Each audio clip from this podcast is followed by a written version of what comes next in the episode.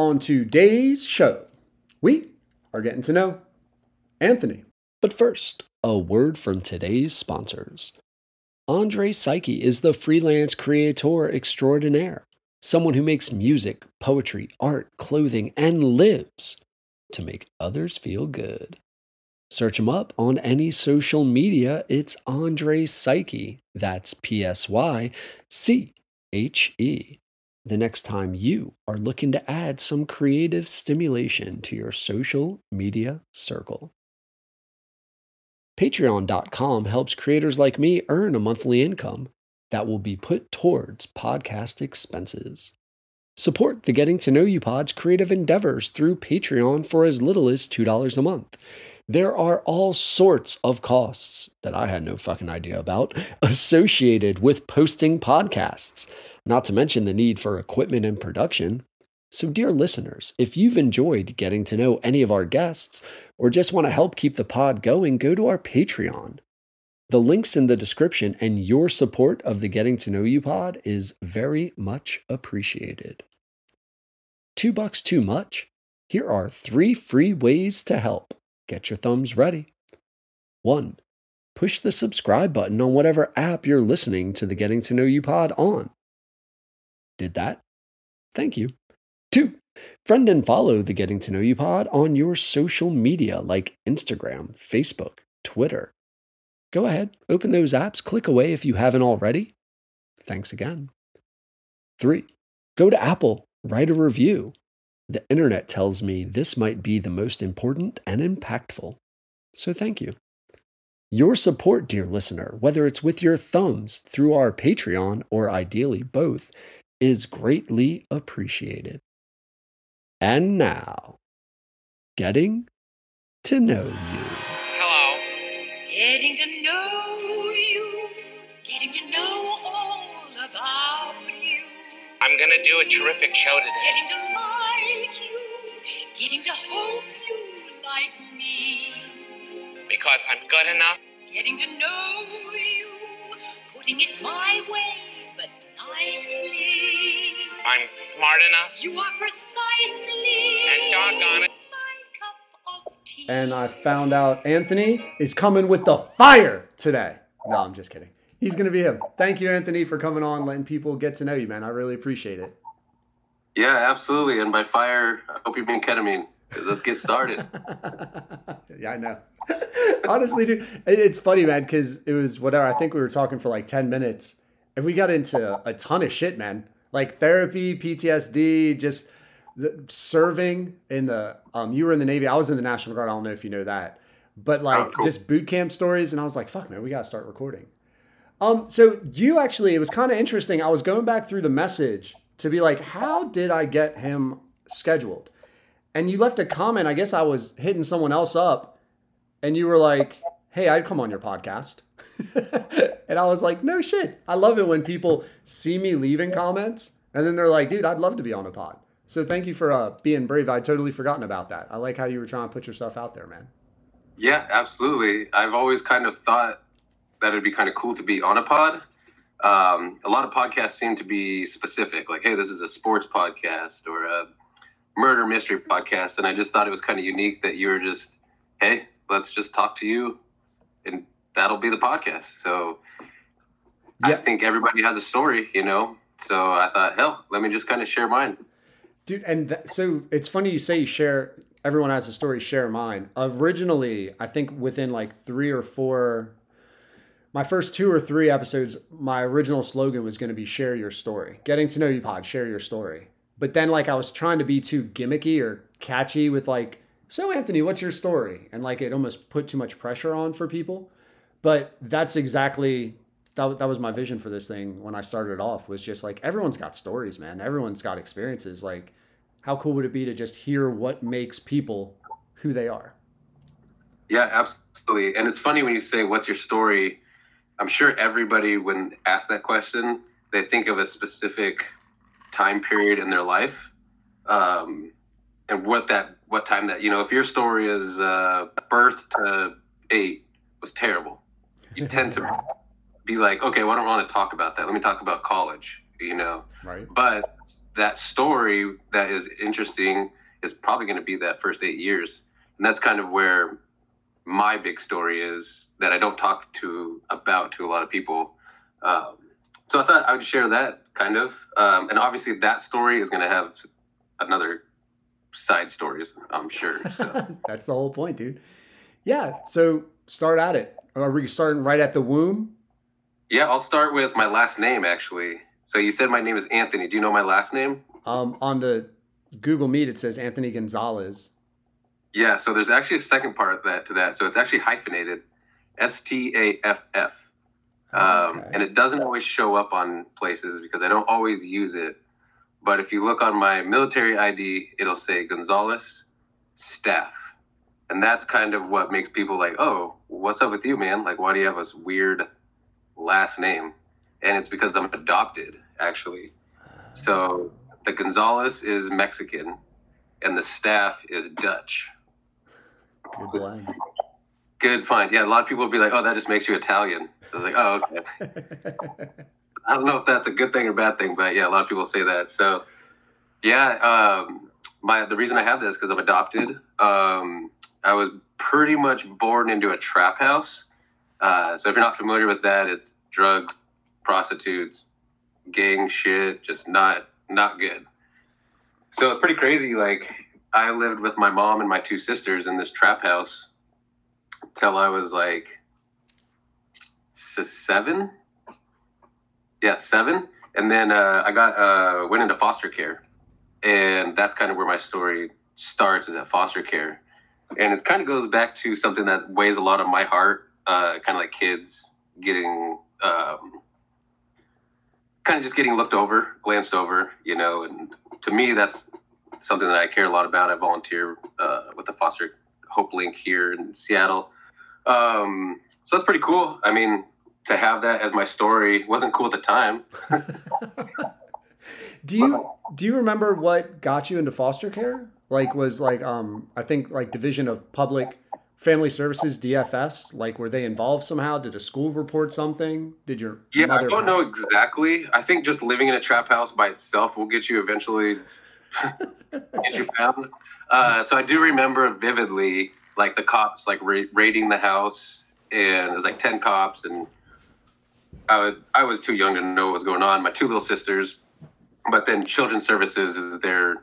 So this was planned because Children's Services was there, and they take us, and then the next thing you know, you're just with another family, like the next night. So no idea who these people were. They had three of their own kids. Now I'm just living in this house with them, and I don't know shit. I don't know colors. I don't know my ABCs. I don't know how to say please. I don't know how to say thank you. Like basic shit. I didn't know any of it. No way. So- At seven years old. Yeah, didn't know shit. So they, um, this is in like 1991, and I can tell you the children's services, and this is in Oregon actually. They just didn't have the resources, the funding, um, the technology to vet all these people. So we got placed into a foster care family that was like abusive. They were like cool on paper, they were cool in meetings, but then when it got down to it, like we were basically like abused as children, like physically. Dude, that's the horror story, right? Because they use the kids for the paycheck and then they don't actually wind up whatever built spending the money on the children that they're supposed to be a loving and providing for. Right. And once you get that check, there's no checks and balances on where that money's going or being used. It's just you just get a check. And we had my two sisters, so you're getting a check of six hundred dollars times three every month from the state, and it's just to them. So it was like money in the bank to these people. So I won't bore you with that story, but basically we got adopted. That took about a year process because when you're in the foster care, their goal is to get you adopted. Right. So I had two things working against me. I was Mexican. Well, I had three things. I was Mexican, I was a male, and I was older. So they don't really get adopted. You're generally going to be statistically just part of the system forever if you're those three things. Um, Seven years old is old to be adopted, huh? yes, seven is like I would not have thought that. yeah, I think four, uh, one, obviously newborn to about three is the the highest percentage, and then after that, it just drops drastically. And once you reach twelve, I think you have like a ten percent chance to get adopted by somebody who's not in your family. Wow. So, so that that that was crazy. So we get adopted, and but before you can get adopted, you have this like trial period, like a seven day trial weird thing that we go to live with the family. And so my grandparents of my mother were pretty involved. Um, and we'll come back to that later but they had a stipulation that they wanted us to go into an ethnic family. Um, they wanted the family to be religious so christian values catholic. And that was about it. That was the two lines that they checked. Hey are you are you ethnic? And do you go to church now you can say you're ethnic and you can say you go to church. Nobody's ever going to check on you. Is what I learned. So we get adopted, myself and my two sisters. We go to this family, and we're there for seven days, and it's fine. So then they stick us there permanently. Um, so we're living with this family. About three months in, my sister falls off. They have they live on a farm, and they are Me- they're Mexican, and they live on a farm. And my sister falls off the horse and hits her head and they're like freaking out because my grandparents get visitation rights and they knew that my grandparents would come asking asking questions so they came and they threatened me they said hey if you tell your parents how your sister fell off, the horse you know you have to go back to the foster care so Was it I, like neglect that your sister fell off the horse, or is it just like a kid on the playground who fall? Like kids get hurt and fall all the time. Yeah to me i was like she just fell off the horse i don't i wouldn't i don't care but lo and behold, um, this family was basically just using us for the paycheck. Uh, they didn't go to church. They didn't send us to school. Uh, they made us work on the farm, so we were basically farm hands. Um, so now I'm eight, and I still don't know any colors, numbers, letters, how to spell anything. So I can. I'm sorry to interrupt, but I'm. that- That's interesting to me. The, so after you get adopted, there are still paychecks attached to kids who get adopted. yes, So, long story short, I was adopted not by this family, but the family that I was adopted into got got checks until I was 18. So they got that times three. So myself and my two sisters, they got just government checks from the treasury right to their mailbox. I had no idea that's how the system. Because yeah, to me that I, I guess that's an interesting question, right? Because you would hope you would want people who want to better someone's life and like sacrifice, right? I, I, I want a child. I want to sacrifice. I don't want to like monetarily incentivize people to want kids around. I want it to just be genuine. I want them to like a child's going to add to the to our life. They're going to add to the richness of our life. I don't want them to be like, "Oh, this child is going to add to our bank accounts." And hopefully we like them. Like that's but I guess you need do you need the paycheck? Do you think that's a good policy? Yeah, I don't. You know, I've never actually thought about the money. Um, Yeah, I think about money way too much. Sorry.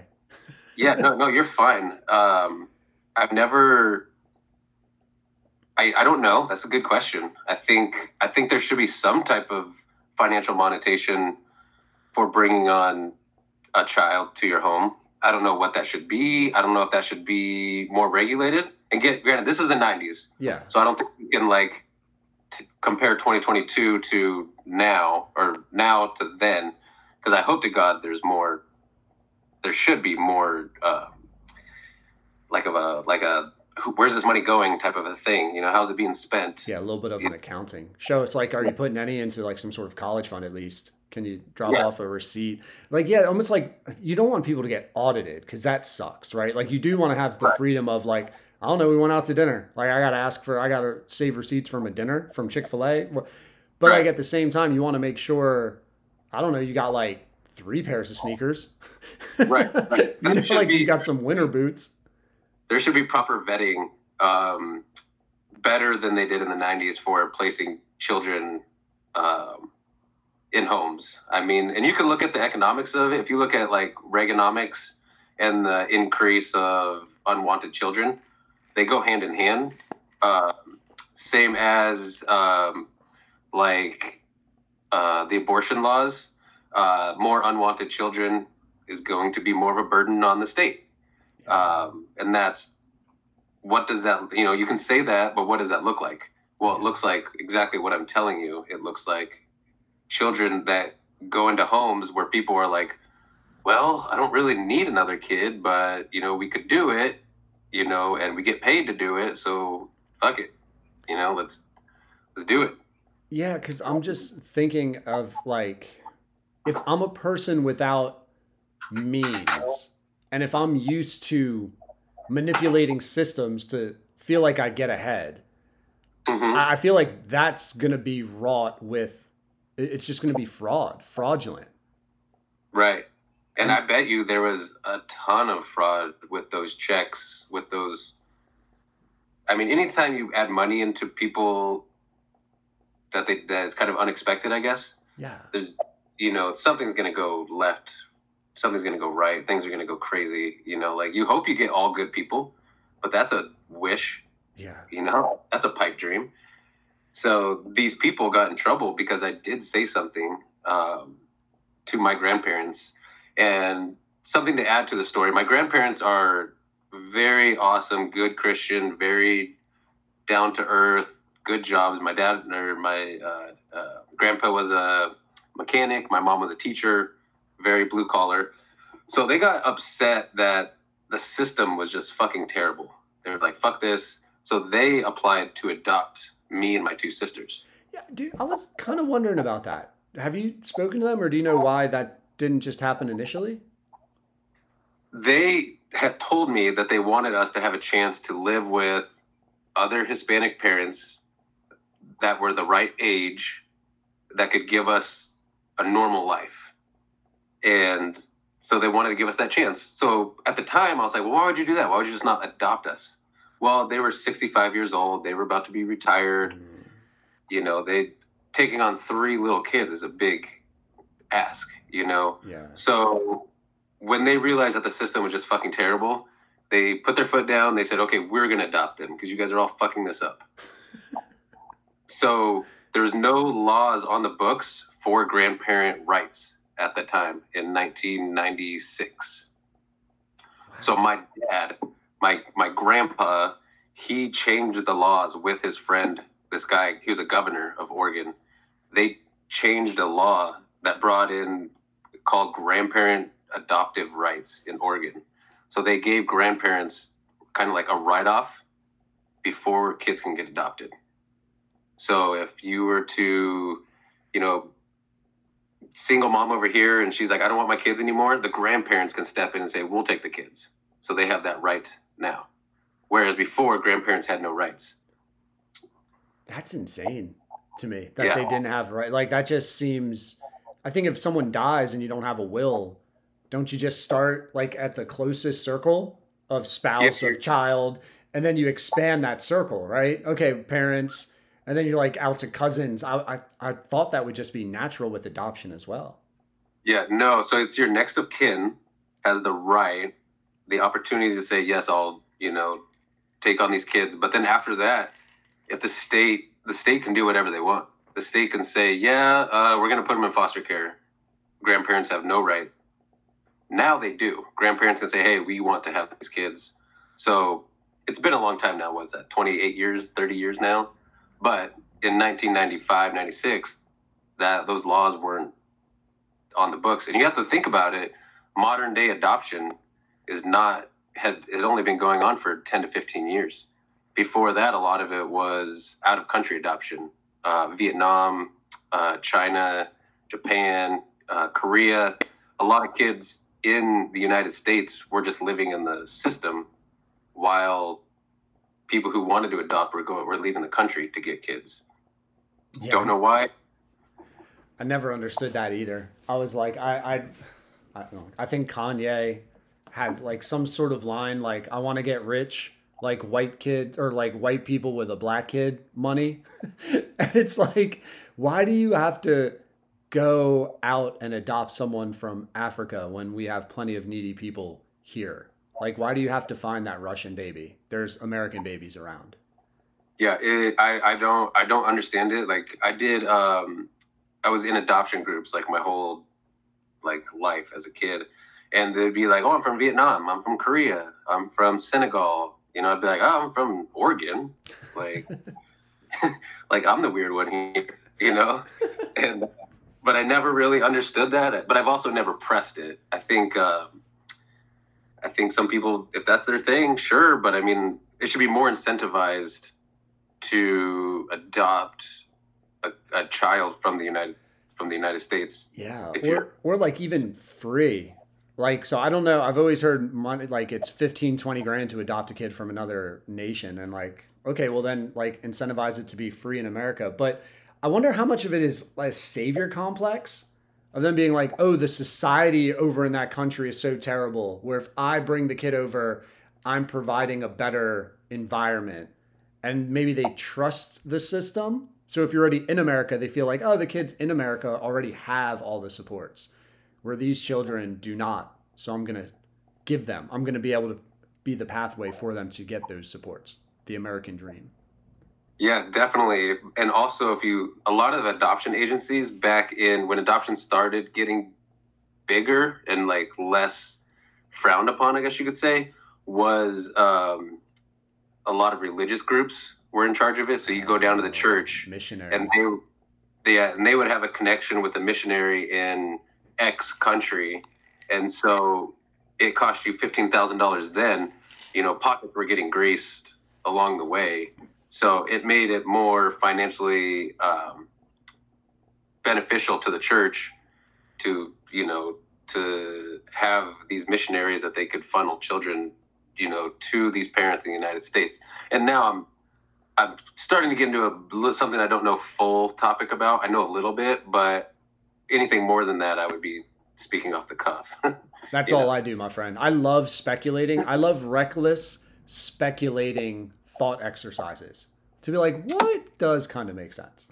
yeah, yeah. So I mean, like, I at least have a little bit of uh, uh, knowledge into the arena. But yeah, fuck it. You know, church is crazy. They uh, they were selling kids. You know, so uh, Dude, how? Let me ask about your grand or your grandpa or your grandparent. Now, I, I think you've said dad a couple times. So, do you call your grandfather dad, or how should I refer to him? Yeah, yeah. So I call him dad. Um, I don't know my birth dad. I never have. I don't know his name. I know nothing about him. Uh, he was uh, uh, undocumented from Mexico, and he hooked up with my mom, who was like from Salem, Oregon, good Christian girl. So Mm, that's what alcohol can do: put you in bad situations. no doubt.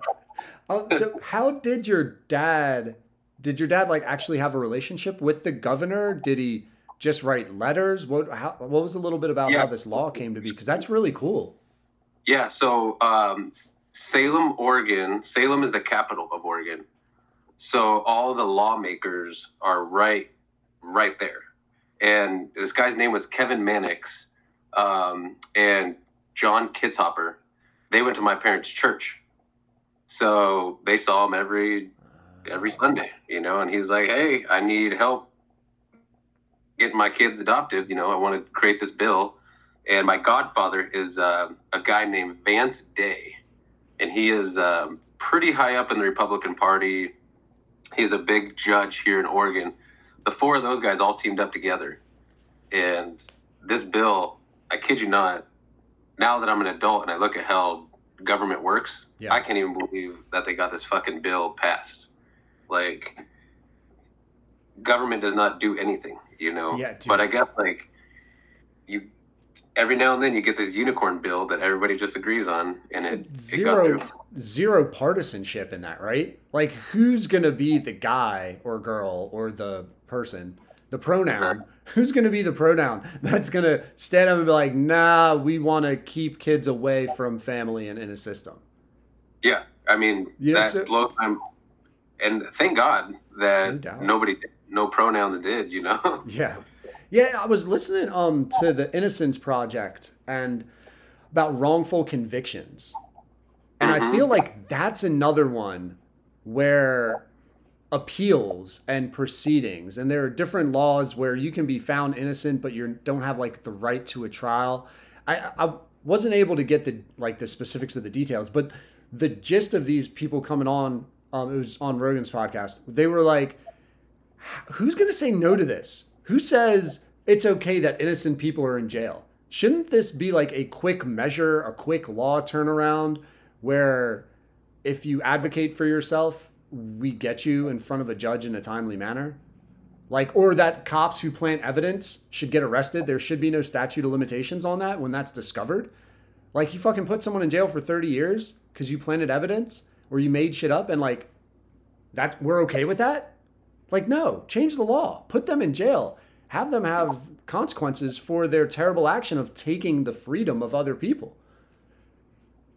Yeah, that I you took the words right out of my mouth. I mean, the hard part I think that people are scared of that if somebody's found innocent, that somebody's feet are going to get dragged over the hot coals, and I agree they should be dragged over the hot coals. But the more important thing is that somebody who should be free is free. yeah You know, you should. That's that's the more important thing than somebody getting in trouble for planting drugs or or lying or this or that. You know, like Yeah, the the criminal intent to me, it's like if you purposefully lie to put someone in jail, that's completely fucked up. If you like interpreted evidence in a certain way, right? Like if you were a judge and you heard some evidence, or if you were a lawyer and you put the case and you wrongfully convicted someone as a judge, like that shouldn't be on the judge. But if Right. evidence is planted, like no, dude, that's an intention. And um, I don't know. It's a total side note, but basically, it almost goes back to that money, the money conversation. With there's a metric, and you know, cops are good cops if they have a high arrest rate, or if they write a lot of tickets, and Right. lawyers are good lawyers if they get a lot of convictions. Judges are good Yeah. judges if their decisions don't get overturned. So the entire system is metriced and it's incentivized to be correct. And like that's kind of fucked up, man. Like they're the good ones with the higher stats, and it corrupts the system. Almost like the adoption, where you're in essence, it sounds good. Yeah, we want to give money so that the kids get money. Well, you're incentivizing people, maybe scrupulous people, to get some easy money, and apparently for you, like easy farm labor for a year. That's so fucked up. The farm labor part's insane to me, man. Yeah, what's funny is I cannot remember what I did yesterday at work, but I can like picture the fucking house like to the T. And and I'm like terrible memory, but I'll go through um I'll go back home and I'll tell my biological mom, I'm like, why does this look familiar? And she's like, oh, well, we lived here. Uh, we were homeless and we were living on somebody's couch for like six months. And I'm like, really? And I was like, yeah. She's like, "Uh, how do you remember this? You were like four. And I'm like, I don't remember it specifically, but the bushes, the houses, the, the this hill, I'll just remember things, and I'll just ask like, hey, why is this, why is this a thing to me? And we moved around a lot. That's the thing. When you live in a trap house, you just kind of are all over the place, but you're not really going any. You're not really going anywhere. You're just around. You know, it's like homeless people that you're like, eh, they don't live here, but they're just kind of always around Yeah. and so that's my that was kind of like my i got so excited when i finally got adopted by my grandparents and i do call my grandma grandma but i call my grandpa dad and the reason for that is because my biological mother was still in my life she was still around so i still called her mom but i called my grandma grandma and she was totally fine with that like great with that so I get adopted. I'm like eight, and they send me to elementary school, and I'm like, I don't know what the fuck this is. I'm supposed to play with these kids. Like, usually I just sit there, you know, and they put me in this like special needs class. They didn't know what the fuck I had, you know. Back in the '90s, you could get diagnosed some crazy shit and not even be close to it Yeah. you know, yeah, I think you're schizophrenic. And I'm like, what? You know, they're like, oh, okay, never mind, never mind. You're uh, autistic. Like, what? Maybe I just need a book, you know, teach me some letters. Yeah. So, Yeah, what you were, it seems like you were neglected, right? You just didn't have proper interaction, educational interaction from an adult. yeah, I had none. So it wasn't that I had any issues, I just had no opportunity. Yeah. exposure. exposure to these things and i kid you not i went in in third grade to this thing called um, chapter one so you go into this special class and then by fifth grade i was caught up i was with all my homies in fifth grade so i i had learned all my cursive my letters my writing all that shit and then i got into sports and then that was like my saving grace. Like that that if I could just like swing a bat and hit a ball or kick a ball or tackle somebody, like I was good. Yeah. So that kind of put me in a good spot, you know. Yeah, man, it's funny for so many kids. Um, I, so I'm a teacher, and uh, I also I coach basketball, and how many teachers with struggling students want to use this sport and like as a punishment or as a threat? Like, you better do good in this class, or I'm gonna tell your coach and you won't be able to play. And you're like, or we could look at it like, hey, the kid's coming to school, and even if they're not the best, maybe they're just not naturally good at whatever reading. Maybe they just really don't enjoy writing stories, but they really enjoy this sport. Don't we want them to find success? Do we want them feeling like shit about themselves all day? Can't can't they go out and find success and like build their self-esteem up and then maybe that will translate to the classroom because now you got a little bit of confidence to you. Now you got some swagger, you're willing to take risks. And it, it's been it's that that always befuddles me when teachers want to take away the sports from kids who like that's the highlight of their school day. Yeah, I couldn't agree more. And then you're missing a huge opportunity to to if, let, let's say the teacher did follow through like okay you're not going to you're not going to baseball practice because you didn't whatever Yeah, do your homework, whatever. yeah failed a test, didn't turn in. yeah you're, you're missing a huge opportunity to turn that around for that child um, because i know that when i went to baseball i didn't even know i didn't know any rules if i swung at the ball i thought it was out you know so i had to learn that there was actually three swings before you're out you know so once i learned that i was like oh there's more opportunities with failure. Like just because you swing and you miss doesn't mean you're out. You can swing and a miss but then you're going to be up again. Once i learned that i was like oh it translated to my life as like a eight year old i was like oh you can swing and fail but you get another opportunity. And i remember the first time i ever hit the ball it was like i went like oh for like nine. And i finally like hit the ball. And i kid you not like it felt like i was batting a thousand. I was like was like i'm good you know and then like i just remember that feeling and i was like okay school's good now you know family's good now off of one stupid fucking hit when i was nine years old you know found So- some success after difficulties. Like that's what so many kids who go through trauma need, man. Uh, You just need you need a win. You need You success after struggling, and then it can snowball. Absolutely, absolutely. And I see it in kids. Like I volunteer um, with these foster kids, and they're just like they're either down on themselves or they're so hype on themselves that they don't can't get brought to reality. You know.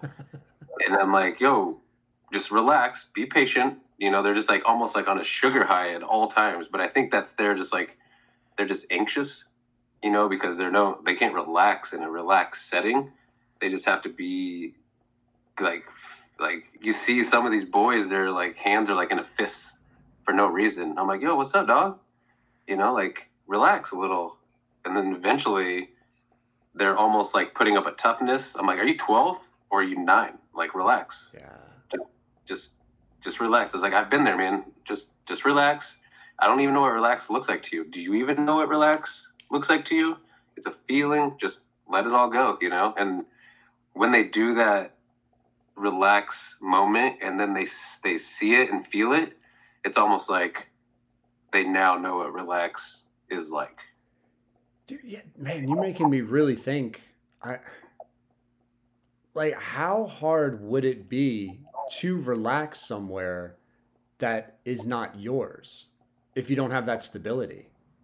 right. And if you're always looking to get out right? Like you're not you're not enjoying there. That's not the goal is to be there. Because what is relaxing? It's like enjoy where you're at like fuck that i'm not trying to enjoy where i'm in foster care right or i got taken away from somebody or i don't know what's going to happen tomorrow like how can you possibly relax right and i don't think you I don't think I could relax. I don't think I ever did relax.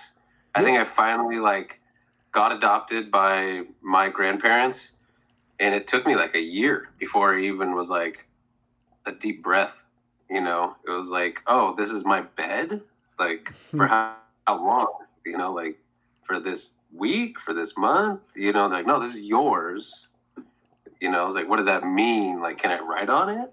you know, like, can I graffiti it? Yeah, whatever you want. Can I put stickers on it? You know, and then, then I got into like customizing my room like so much because I was like, that made me feel like, oh, this is mine. You know, my parents like, okay, relax with the graffiti a little bit. Like, it was like, all right, cool. So then it turned into like sports memorabilia. Once I started putting trophies and stuff up, I was like, never look back. Man, I was like, good to go. But the crazy thing is, my sisters did the opposite. They got into like a relaxed situation and they turned to like smoking and like going out partying and like talking to dudes. And I was like so focused on never having that feeling again. And I mean, to this day, they're good now, but they definitely had a hard a hard time kind of uh, getting their shit together. That's interesting. I would have thought it, like girls I would feel would be more family oriented, more home oriented, more care oriented, right? Yeah, I think they were angrier than I was. Uh, I think um, you know I look back and I'm like you know the old adage nature versus nurture. So we all came from the same nature and nurture, but we we took it in and dealt with it differently. They dealt with it more internally, and I dealt with it with sports. Hmm. So I just I didn't need a role model. I didn't need anybody. I just needed me and some competition. Whereas my sisters didn't like sports. They needed a role model. They needed somebody to like teach them makeup, teach them etiquette, teach them how to be a woman. Whereas my grandmother was cut from I mean she was born in like the 40s. You know, so she's not teaching them how to be like 90s girls, Yeah. you know. They want to listen to Backstreet Boys and NSYNC and my grandma's like, "Here, listen to Elvis."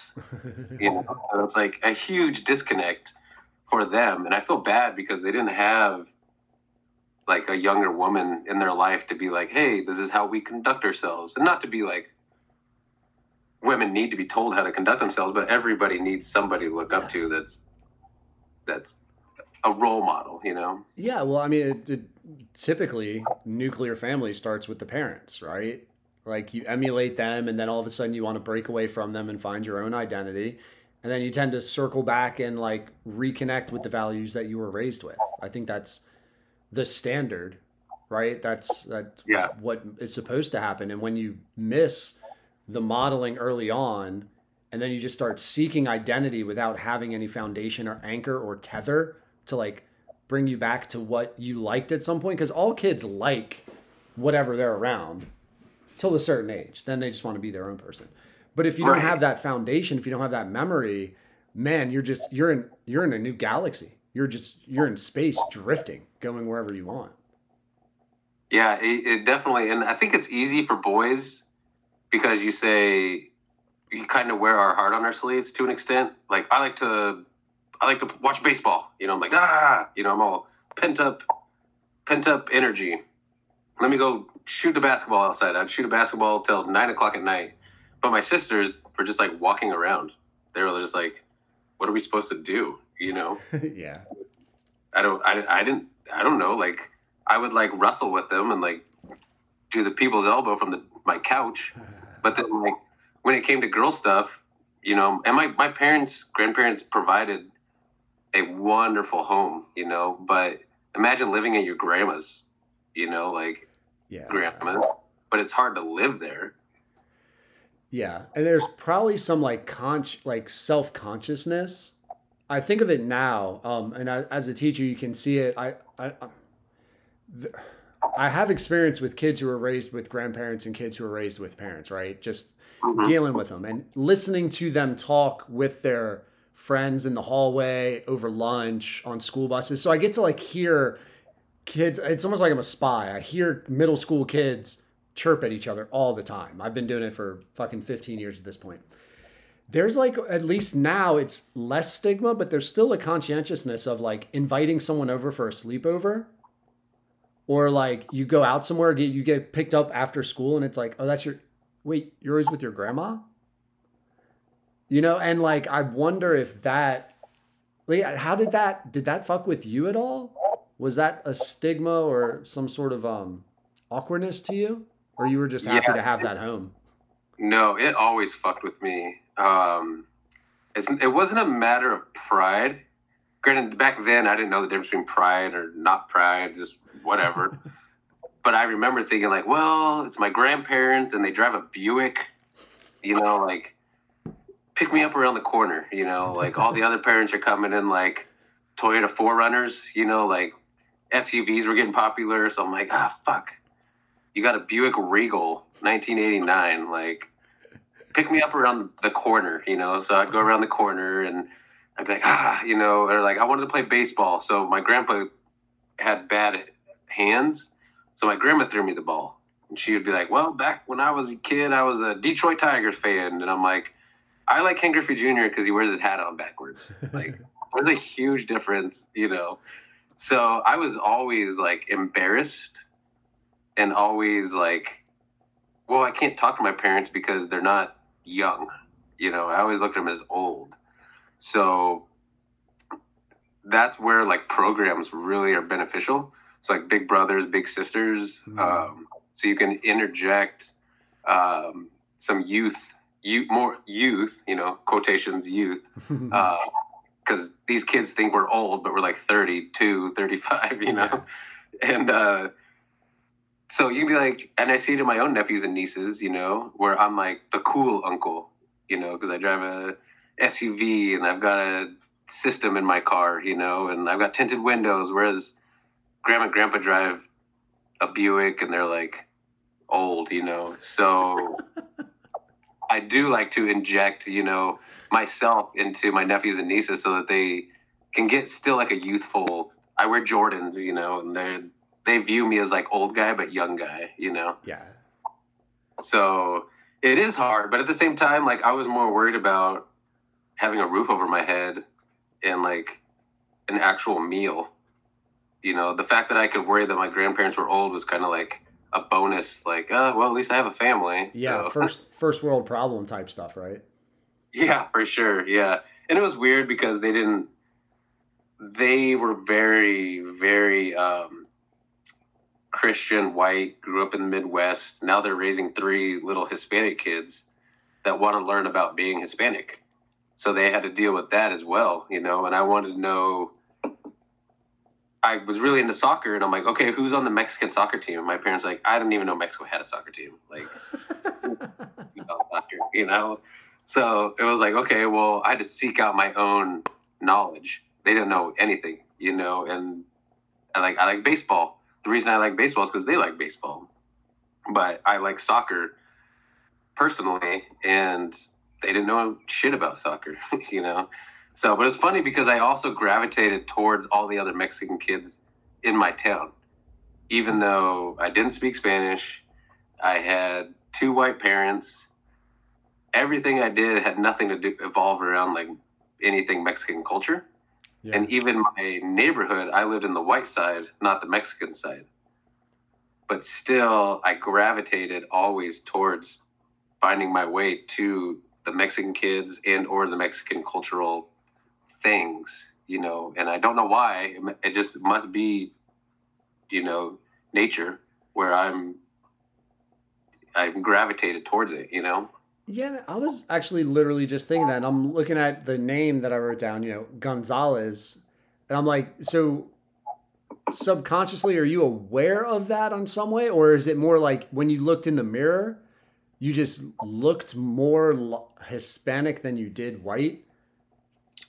Yeah, I was always so I've always not learned Spanish because I was always mad at my father. I equated Spanish to like failure or like not being there. So I was like, okay, I don't want to do that. So I'm not going to learn. It was like it was like out of spite. I was like, I'm not going to learn Spanish out of spite. you know, and all the other kids, well, why don't you speak Spanish? You know, Antonio, no habla español. And I'd be like, eh, you know, don't fucking worry about it, man. Like, you know, but at the same time, I was ashamed of myself because I was like, I need to do this. Right. So, you know, I never knew what to do. I was just, I just never knew. I was just always in between. I was like, never wanted to make anybody mad, but never wanted to join anybody's team kind of thing. I was mm-hmm. like, talk about riding the fence of everything. Like, that was me. Like, like in high school, I knew everybody, but I didn't know anybody. You know, like, I was like, hey, what's up, Sean? you know, ASB president, but it's also like, what's up, Javier, who doesn't even barely speak English? Like, I was everywhere, you know, like I was the kid jumping from table to table at the lunch table just to like talk to everybody and be cool with them, you know. Did you feel like you had a like a best friend or a social group that was um a, a close social group at some point? So I was pretty heavily involved with the church. So my parents are non-denominational Christian, which is basically just like Christian, I guess, you know. cool Christian, you know, like we had a rock band at church. I was about to say, dude, the non-denominational ones are the ones who make like the decent Christian music, not the gospel, but like the rock Christian music. Right. Yeah, they're like, all right, we're getting hard tonight, and I'm like, okay, this is kind of light. Like, you guys know this is just Creed, right? Like, you know. so I kind of, I always gravitated towards my church group uh, because they didn't ask questions. They were just like, whatever. Like, the good thing about religion is everything's topical. You know, like you go to church, you look at your clothes, say hi, see who's there, listen to the message, and then you leave. You know, and then maybe you go join like a small devotional group, and that's where you might open up a little bit. But you're not opening up on Sunday morning when everybody's there. You know. Yeah. Same with your group. You know, you just kind of like go there and have fun and check out the chicks and you know see what other chicks are coming. You know, go to Young Life and just whatever, grab your first beer, smoke your first joint at Young Life, and that's kind of how it goes. You know. so I just kind of like rode that train. And within my high school, I was always very popular, like fairly attractive guy, you know, charismatic, but I never like had a group that I was always or a best friend, you know, like I figured why have one friend when I could have 25 friends, you know, just friends with everybody. Yeah, I, it's a interesting like would, would it be psychological or sociological thought? Because I not to like pin it on anything, but you wonder is it a trust issue? Where or is it maybe an identity issue that I guess might that might go back to a trust issue where I don't want to be vulnerable or I don't want to need somebody and get now they know about me I can get made fun of or I'm going to be exposed in some way. It's just it's interesting because on the flip side, you would think if you come from an unstable background, you would crave stability and you would want like that one friend, like you would latch on to them and almost become like dependent on the relationship. And that's why I was curious. Yeah, no, you kind of hit it on the head because I'm kind of that way now still. Like, people will be like, I just went on my trip to Pittsburgh, and um, rather than my roommate watching my dog, I hired somebody and said, Don't worry about it. I'll hire somebody. And he's like, Why would you just not have me do it? And in my head, I'm thinking, Well, I don't want you to have anything on me, or I don't want, like, I don't like, I don't like people doing things for me you know, and I just figure that nothing lasts forever. So I don't want you to owe me anything. I don't want to owe you anything. I'll just pay a third person to come in here and and handle the business. And that's kind of how a lot of my relationships are currently as an adult. That nothing lasts forever. Like there's no point in a best friend. You know, just kind of have I have a group of like ten guys that we're all just kind of like topically friends. You know, fantasy football friends, golf, go golfing, go to the brewery, but not like a single best friend, you know? Yeah, it's I don't know, man. That's the I, I think that's that's tough. Um, I, I don't think I have a super I'm open like trust someone fully friend at this point in my life. But I did growing up, you know, that just like knew fucking everything about you. And um he just always spent like it was always like if it's the weekend, we're either gonna be at my house or we're gonna be at his house. you know, and you live that way for three, four years. But it it, it just helps you to to get through shit, you know? And it's it's not like I'm boo-hooing you or anything, man, but that's a fucking like that can be a scary place to be as a person is when shit's going down, you don't have that person that you know you can just be real with when you need to be real and honest with somebody. That's fucking tough, dude. Especially overcoming the shit that you're overcoming. Yeah, I think I've had people. I've, I definitely have had people that have come into my life for a period of time. Like when I was in the military, I had my two best friends, but I knew that was only temporary. So I was just very, like, open on a day to day basis. You know, like, hey, let's go party and let's go drinking. Let's let's chase some tail.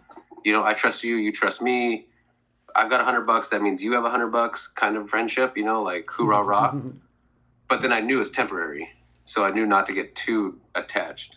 So I've assumed that most of my very good relationships are always going to be temporary, and so I just always know that from day one, you know.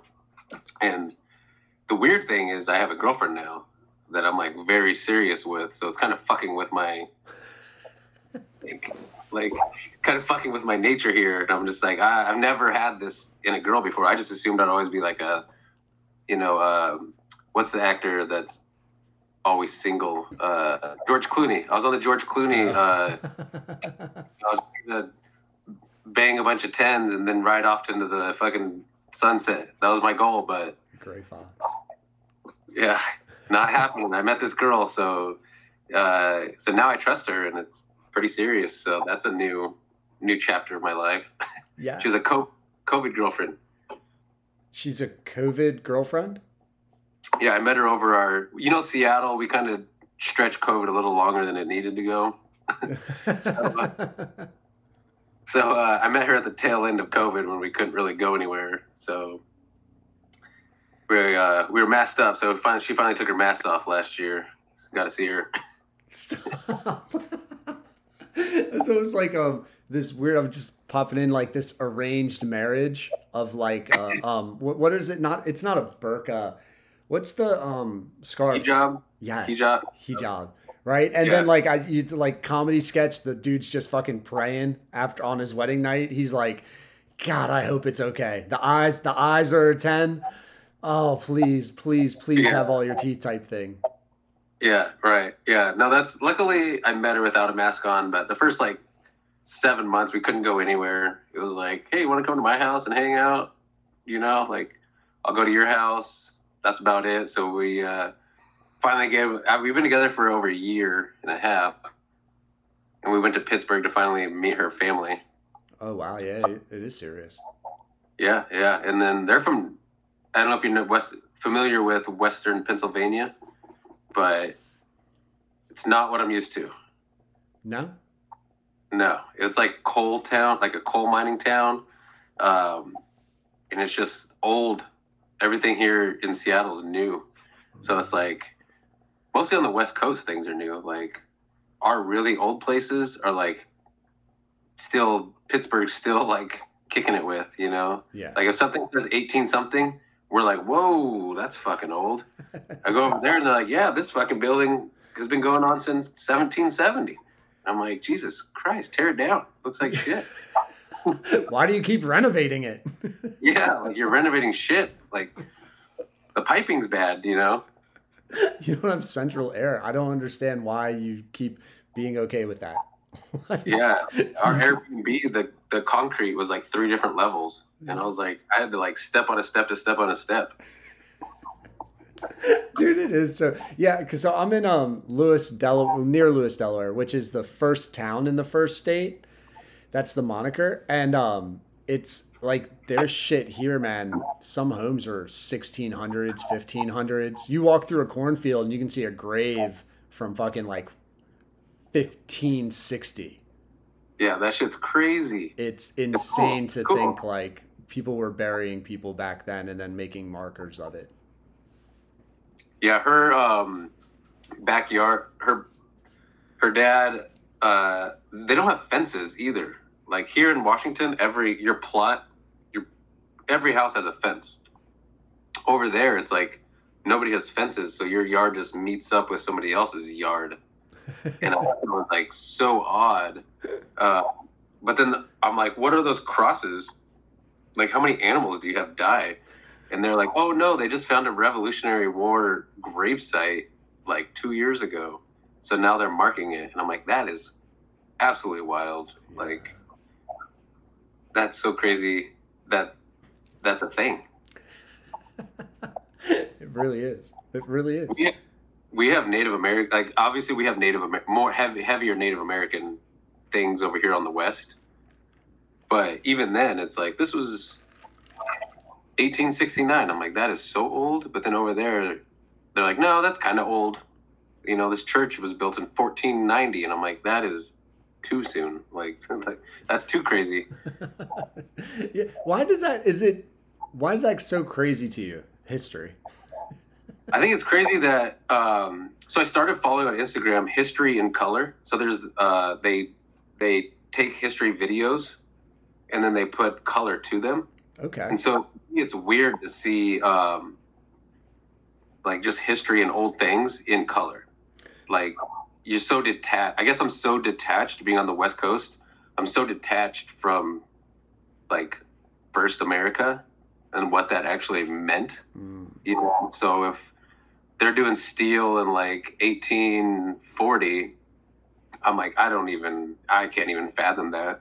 You know, like, but then I see these houses over there, and I'm like, oh, this makes way more sense now that I see all these, the architecture and the houses and the churches. Like, you could throw a stone from one church to another church over there, and I don't even know anybody that goes to church here. Like, like I have nobody, nobody that I even know, like, goes to church. Yeah.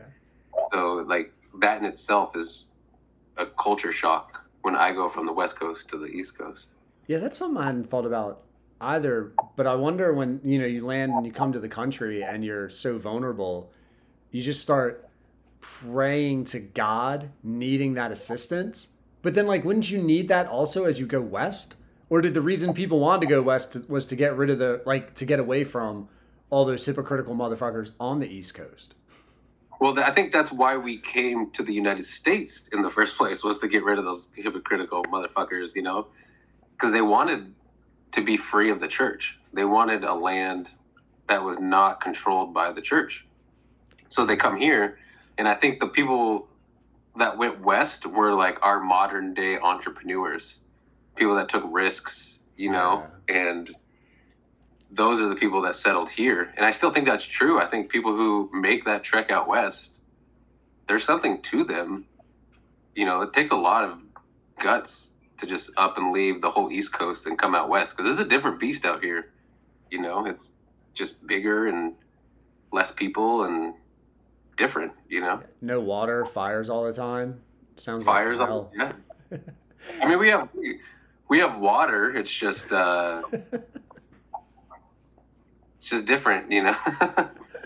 Yeah, no, I, that, that's all we hear on the news over here. It's it's all about how the rich people in Los Angeles are skirting around the water laws, how yards are taken away from people's ability to shower, you know, irrigation systems, how every every single lake out there is going to be non-existent within 20 years.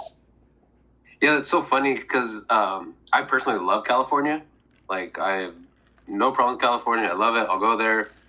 I love the beach, love wine country, love San Francisco, Sacramento. And then people come, like, her family was like, oh, I'd go to the, I'd go to Seattle, but I would never go to California. I'm like, why? Like, they have the fourth largest GDP in the world. They're clearly doing something right. Like, and they're like, well, I would never go there because all the insert the blank, you know, whatever you're told, you know, and reality is there are lakes drying up, there are some bad shit, but there's also good shit. You know, there's also awesome shit, you know. A lot of people here are very conscious of recycling, comp like I'm a big recycler composter. And my girlfriend doesn't even know the difference between recycling and compost, you know? And I go to Pittsburgh and I'm like, I feel some type of way because I'm throwing everything in one garbage can. Yeah. I'm like, well, this is plastic, and I didn't eat out of it, so it's not a dirty plastic. Where do I put the clean plastic? and they're like, I just fucking throw it in the garbage can. I'm like, ah, all right, fine. You know?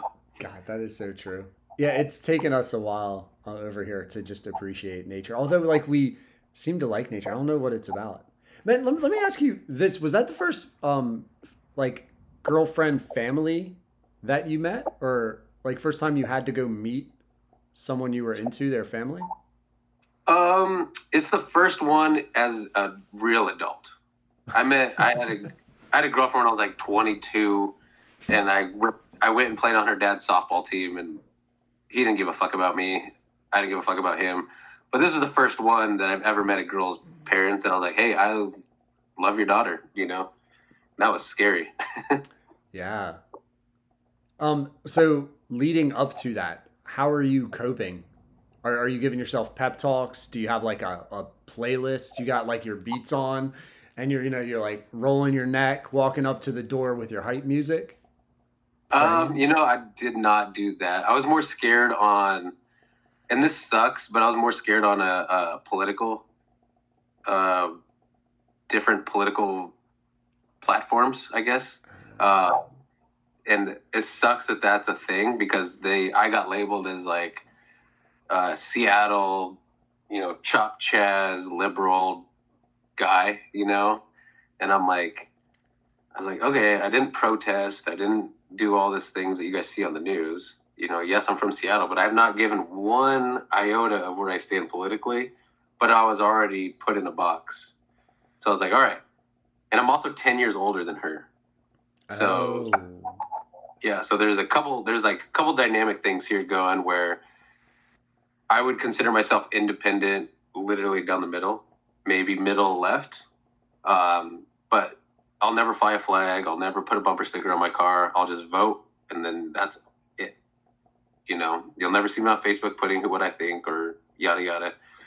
So within the first five minutes of getting there, it's like 10 Biden jokes, you know, like where do you stand? And I'm just like, it's like I don't want to do this, you know, like I don't, I don't, I don't want to go down that road, you know. And her whole family, you know, grandpa, aunt, aunt, cousin, it's just politics all day, you know. Fox News in the background of the TV, and I'm just like, can we put the baseball game on? You know, like that's kind of where my heart's at, you know.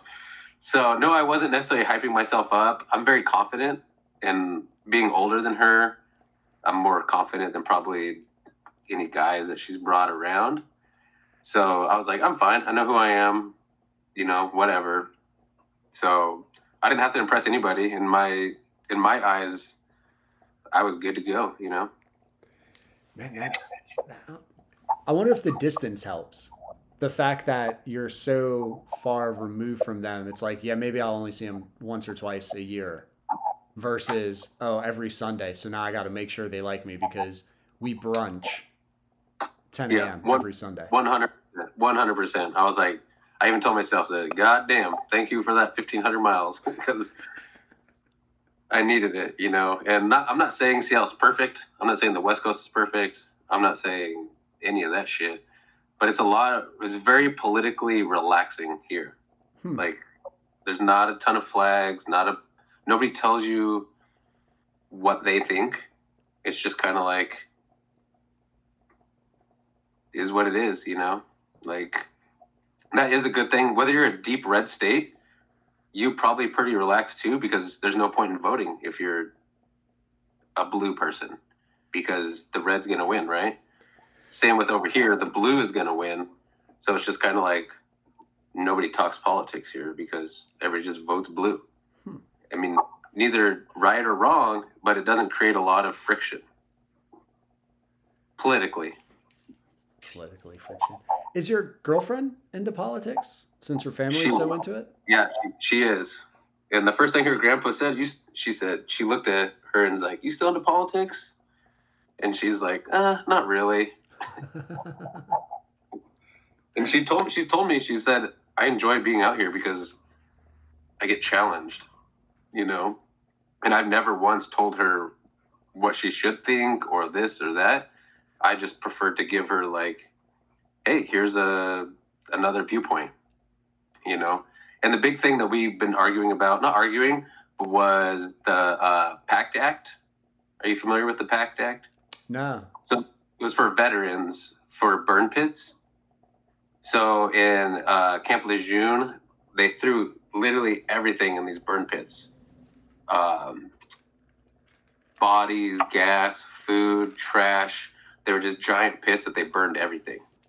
Well, all those fumes and those um, uh, toxins that they were taking in has created a lot of uh, cancer, Hmm. created a lot of issues for uh, Afghan, Iraq veterans. Um Camp Leatherneck, Lejeune, even on Navy ships, a lot of these burn burn pits happened.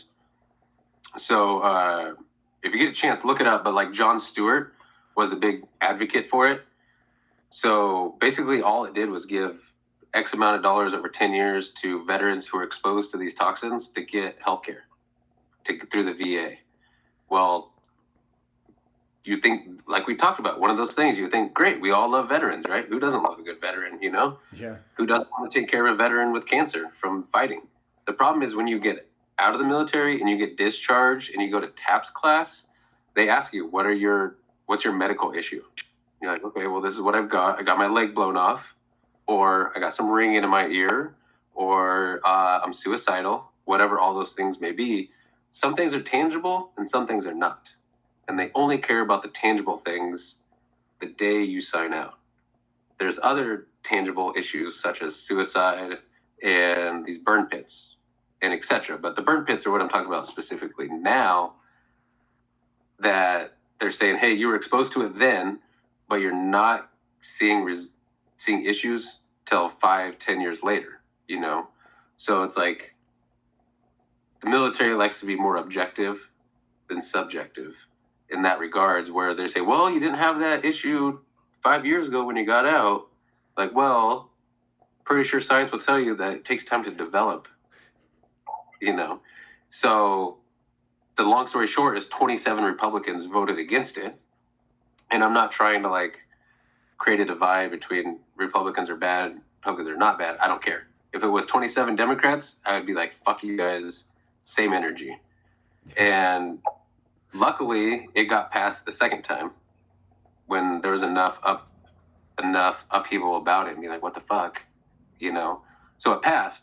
So I was talking to her about it and I'm like, hey, what do you know about the PACT Act? She doesn't know anything. I was like, well, ask your family about it.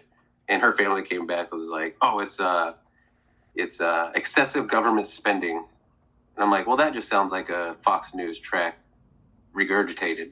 I was like, well, how is that excessive government spending? You're helping veterans. Well, there's other things attached to it. No, there wasn't. Look into it. Don't just listen to your family. Look into it. Comes back, she's like, yeah, they fucked up.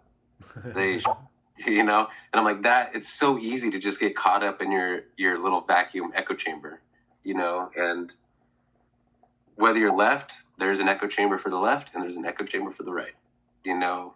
So she's younger, so I enjoy kind of like giving her little like tidbits, like, hey, check this out, check this out, you know, see where this takes you. Go down this road, you Don't- know. Don't just read the headline.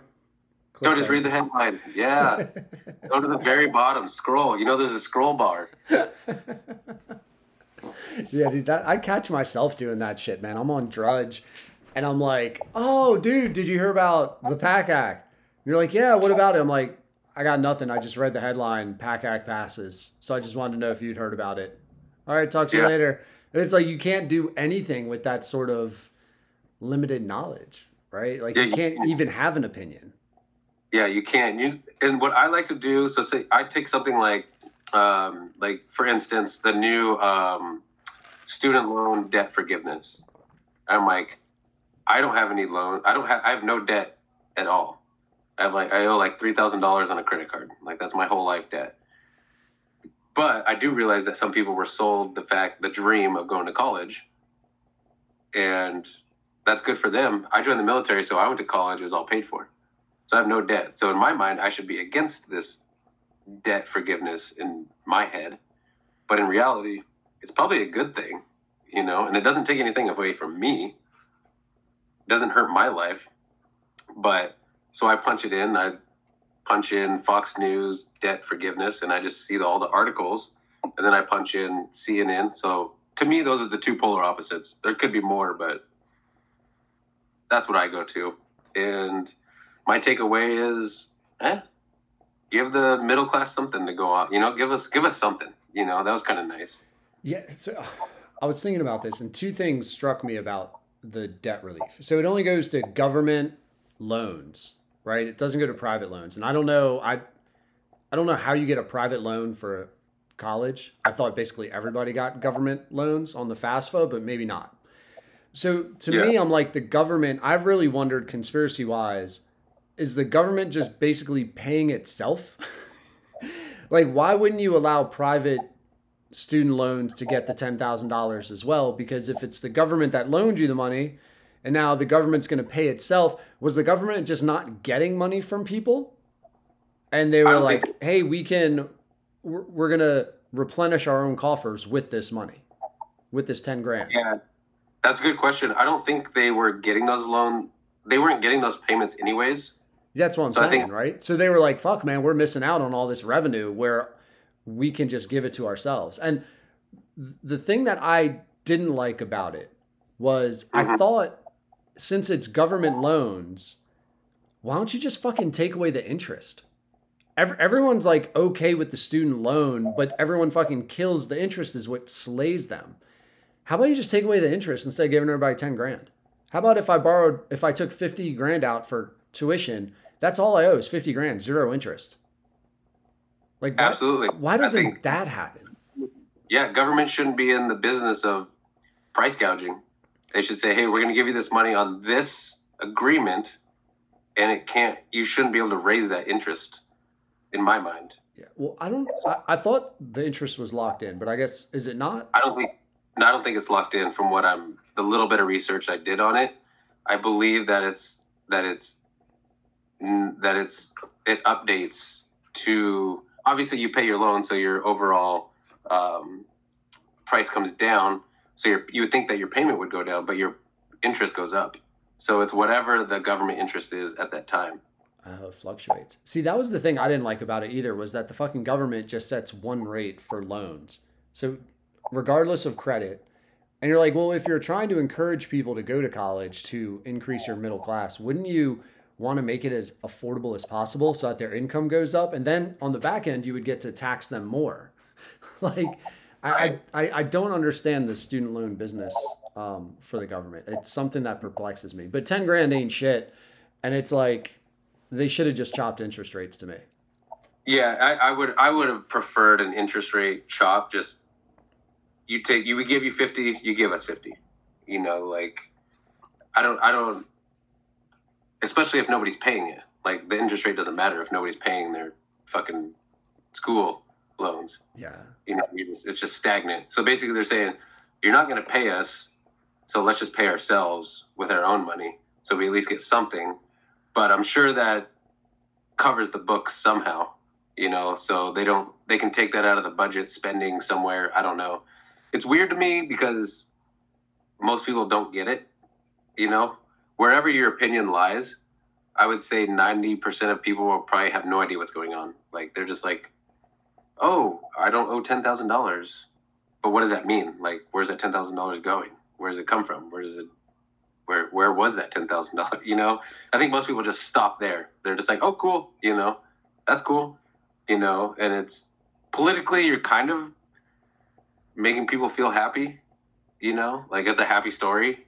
You know, um, inflation's terrible, so let's throw another headline in the mix of hey, you're getting something though, you know, like that's cool, you know. I guess, man. Yeah, I I'm so over just money as a concept in my mind. The Yeah. the astronomical once you got to the billions and trillions, the fact that we can just give out checks, and I'm like, so like, man, why do I? What's fucking with me is I got a little bit during COVID into um like day trading or swing trading. Oh yeah. and it's the first time in my life where like I'll clear whatever a thousand dollars, but really I only cleared six hundred and fifty because I got to set aside thirty five percent for taxes, And it never Right. bothered me like in my teacher paycheck. I know what my salary is and I know what my paycheck is and I know there's a $30,000 gap in between what my salary is and what I actually get to bring home in my pocket. It never bothered me. But the fact that hmm. like I literally have a thousand dollars in front of me and it's like, no, really it's six fifty. Well, why why do I have to give what did they do? I guess maybe they helped provide the infrastructure of the internet to my house and electricity, maybe. Like Yeah. may, maybe the military kept me safe enough to sit at home and not worry about bombs being dropped on me while I decided what stock to buy and when to sell it. But I'm like, damn, is that 35%? Like that, I started getting real, real. That was the moment where I started getting real, real angry at government and taxes. Yeah, no, that's fair. Have you ever thought about um, VC and or private like NFTs? Nah, man, I don't that that blockchain bullshit. I can't, I can't get down with it. Yeah, it's it's. I just started um because I didn't quite. I was kind of too busy to realize the whole day trade, like stonks, uh, what was really going on with that. But I got into like uh, micro VC, so I'm about like eight thousand dollars in on micro VCs. So on these small companies as a private investor. So like a startup groups. Um, so my friend has a has a startup company. So rather than putting a couple thousand dollars into the market or whatever, I put it into his company. Okay. And so I'm just buying shares into his company, and he, it seems cool what he's doing. So that's cool. And then I put another two thousand dollars into a couple Michael Jordan NFTs. So I band together, which is pretty cool. I band together. We bought um, a Michael Jordan art piece that's worth like twenty thousand dollars. And so when if that Jordan, I don't even own it. I don't have anything. I just have a legal right to like twelve percent of this painting. And so when that painting goes off to auction or whatever, I don't I don't even know where this painting is to be truthfully honest. It's like in a museum somewhere. If it, goes to auction, I'll get my twelve percent of whatever the auction sell price is. Sale price is. Yeah. So uh, But yeah, but then you would have to pay. That's a gains tax on that. So you'd have to. Yeah. Yeah, you're gonna have but to. it, um, the projection is to be like two hundred percent compared to thirty three percent tax gain. You know, so um, I'm okay with that. But that's it's like fun to me. You know, like if I lose it, like whatever. You know, not Yeah. whatever, but I mean, I'll be pissed. But the sounds of it in my research says it's not gonna be whatever. You know, but I just feel more in control in that regards, opposed to government always feeling like your hands getting fucking, you know, smacked. Government be like, well, let me give it, get a little over here, buddy. Yeah, no, well, dude, you're gonna feel it when you're fucking you drop two grand, all of a sudden you get a check for fifty thousand, and then three years later you're gonna get a notice from the IRS saying that not only do you owe them fifteen thousand dollars, but in interest and penalties, really they need thirty one from you. Right. So I need to go, I need to go offshore. Maybe your next, um, your next podcast can teach us how to go offshore uh, That's with our. in the crypto world. That's why the government's so scared of crypto because they can't fucking if we if people just traded commodities with it easily, the government wouldn't be able to and paid each other with it. Um, the government wouldn't be able to track it. They wouldn't be able to tax it. It's its own economy within the economy, and I'm sure that's Right. super frightening for people who are dependent on tax dollars. It's like Burning Man, you know, like no money. You just go there and trade whatever you whatever you have to offer. Yeah, dude, I've had a bunch of people on who are Burning Man people, and I still don't understand that concept at all. How like people don't come back with just nothing but STDs and like sexual assault charges. yeah, I mean, hopefully there's not those, but uh, yeah, I have about ten friends going uh, in a couple days.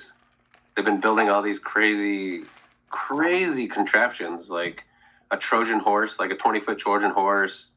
They've got like a heat protective igloo made out of all this crazy NASA sighting stuff.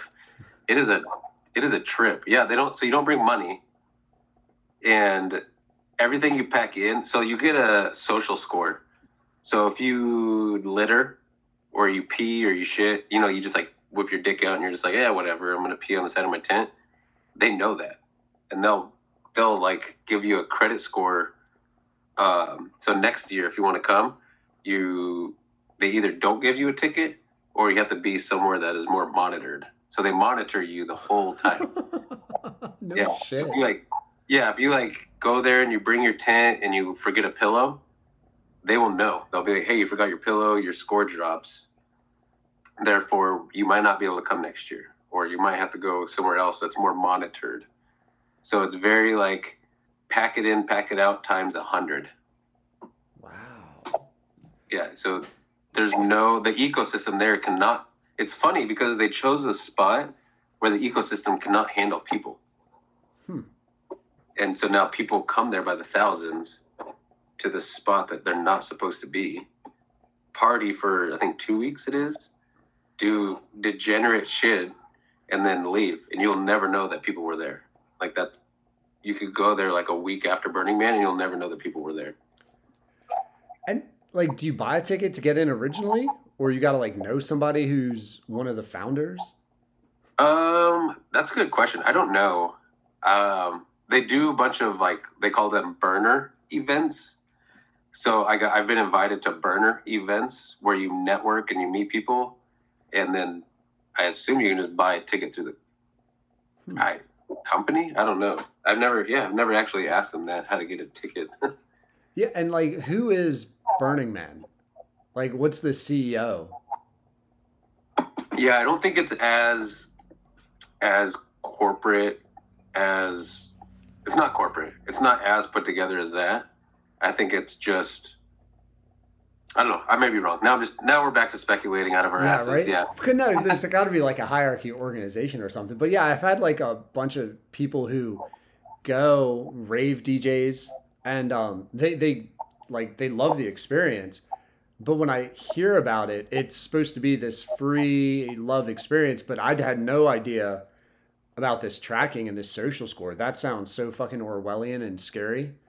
Yeah, Um, they they've been talking about my friends that would go and I guess to them it's not scary. To them it's like Accountability.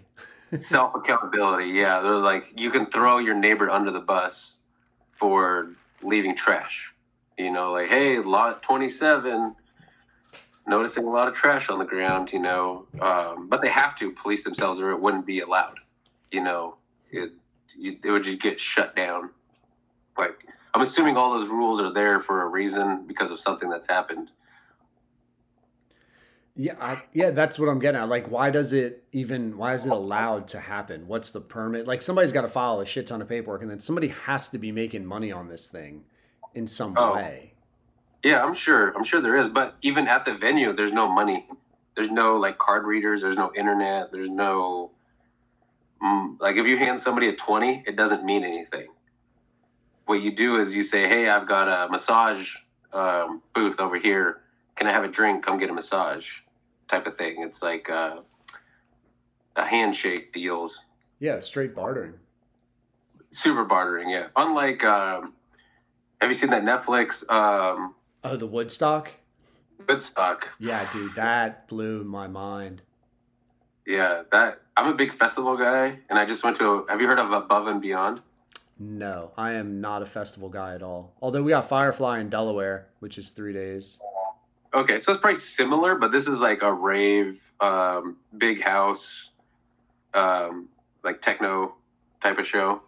Um, so we go, and you know, I do my drugs, and I hang out, and I enjoy myself, and I just like, it's like my once a year where I just kind of like get my chi back together, do some yoga, you know, and just vibe out in a field, basically. But that Woodstock show gave me anxiety like the whole time. I'm just like, this is so improperly run. Like it's just corporate, just eating up what a good time should be, and that's that show embodied it. It was so bad. Yeah, the fact, um, well, to me, it was the interesting choice that I kept going to was the music. And every time there was a fucking artist on that stage, you were like, how did you think this does not give me Woodstock vibes? Just the thrashing music of Chili Peppers, Limp Bizkit. I'm like, who that I guess Hendrix had an electric guitar, but that is not like Fred Durst yelling all about the nookie. It's just Yeah. it, it's completely different mindset that goes along with it. And like all you were doing were hyping these people Korn. I'm like, are you fucking kidding me, dude? Korn? Would Korn be at Woodstock? No, man. I, I I don't think so. Right. Yeah. Should have been like Enya. Yeah, right, but maybe not as many people would have wanted to go. But the fact that they allowed the infrastructure to just go to shit with the trash and the basic water, like the basic human needs of that environment, started allowing people to deteriorate because the environment itself deteriorated. Right. Yeah. And the thing that got me was the guy who ran it all had no remorse to the very end. Yeah, dude, I can't. He, dude, fucking, he was fine going on being like, no, security was adequate. Yeah. And he's like, well, it's not my fault. You know, this is like, what am I supposed to do? I'm just one guy. You know, it's like, well, where was where was Pepsi in all of this? They were there. You know, where were the sponsors? Like, why didn't you make them provide security? You know, Yeah. it's don't get me wrong i'm not pro government i'm not not anti government i'm not pro private capitalism but i'm not anti capitalism but there just needs to be a sweet spot. You know there just needs to be a fucking sweet spot. And it, you can see it when there's not a sweet spot. You're like oh this is not good. You know and that show showed me why we do have government overreach sometime because of shit like that that gets out of hand and you're like oh okay now that's why we have porta potty governance you know like how Yeah, many like- bathroom tickets sold you know Yeah, you got to apply for the permit, and what's your anticipated? What's your anticipated numbers? Okay, if your numbers are this, you must have blank in order to have a permit. What are your exits? Where where are Right. your safety tents? Stuff like that. Yeah. Like I get that for regulations. Yeah. So I'm this. And have you been to Burning Man? i haven't but it's on my bucket list Gotcha. i'm a little apprehensive because i'm not a full i'm not a what we call a wook have you ever heard of a wook Nah.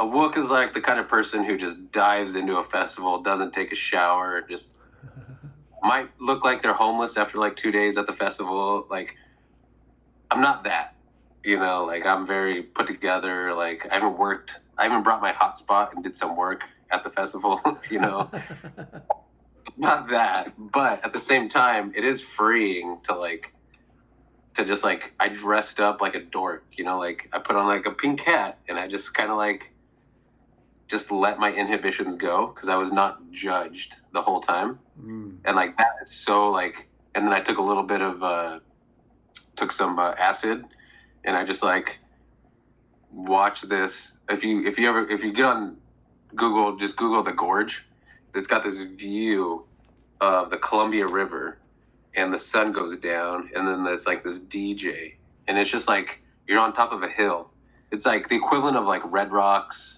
Okay. uh, and it's just one of those iconic things. So you just like try and get your little high right at the top, you know, drop a little acid and veg out and just don't be judged, you know, like you can wear whatever you want, do whatever you, not do whatever you want, but you want to wear a G string as a dude and feel free, go for it, you know, like it doesn't even matter, you know?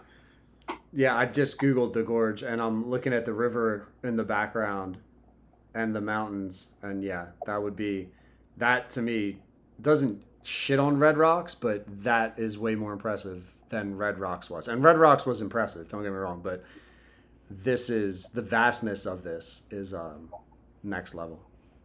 Yeah, it's bigger than the Red Rocks, and you can camp there. Red Rocks, you can't camp. You have to go back to the. You have to leave. know? Right? So, doing some acid, hanging out there, it just like resets my batteries, you know. And I only do it once a year, and I just like we went out last week with a buddy or a couple buddies, and like everybody cried.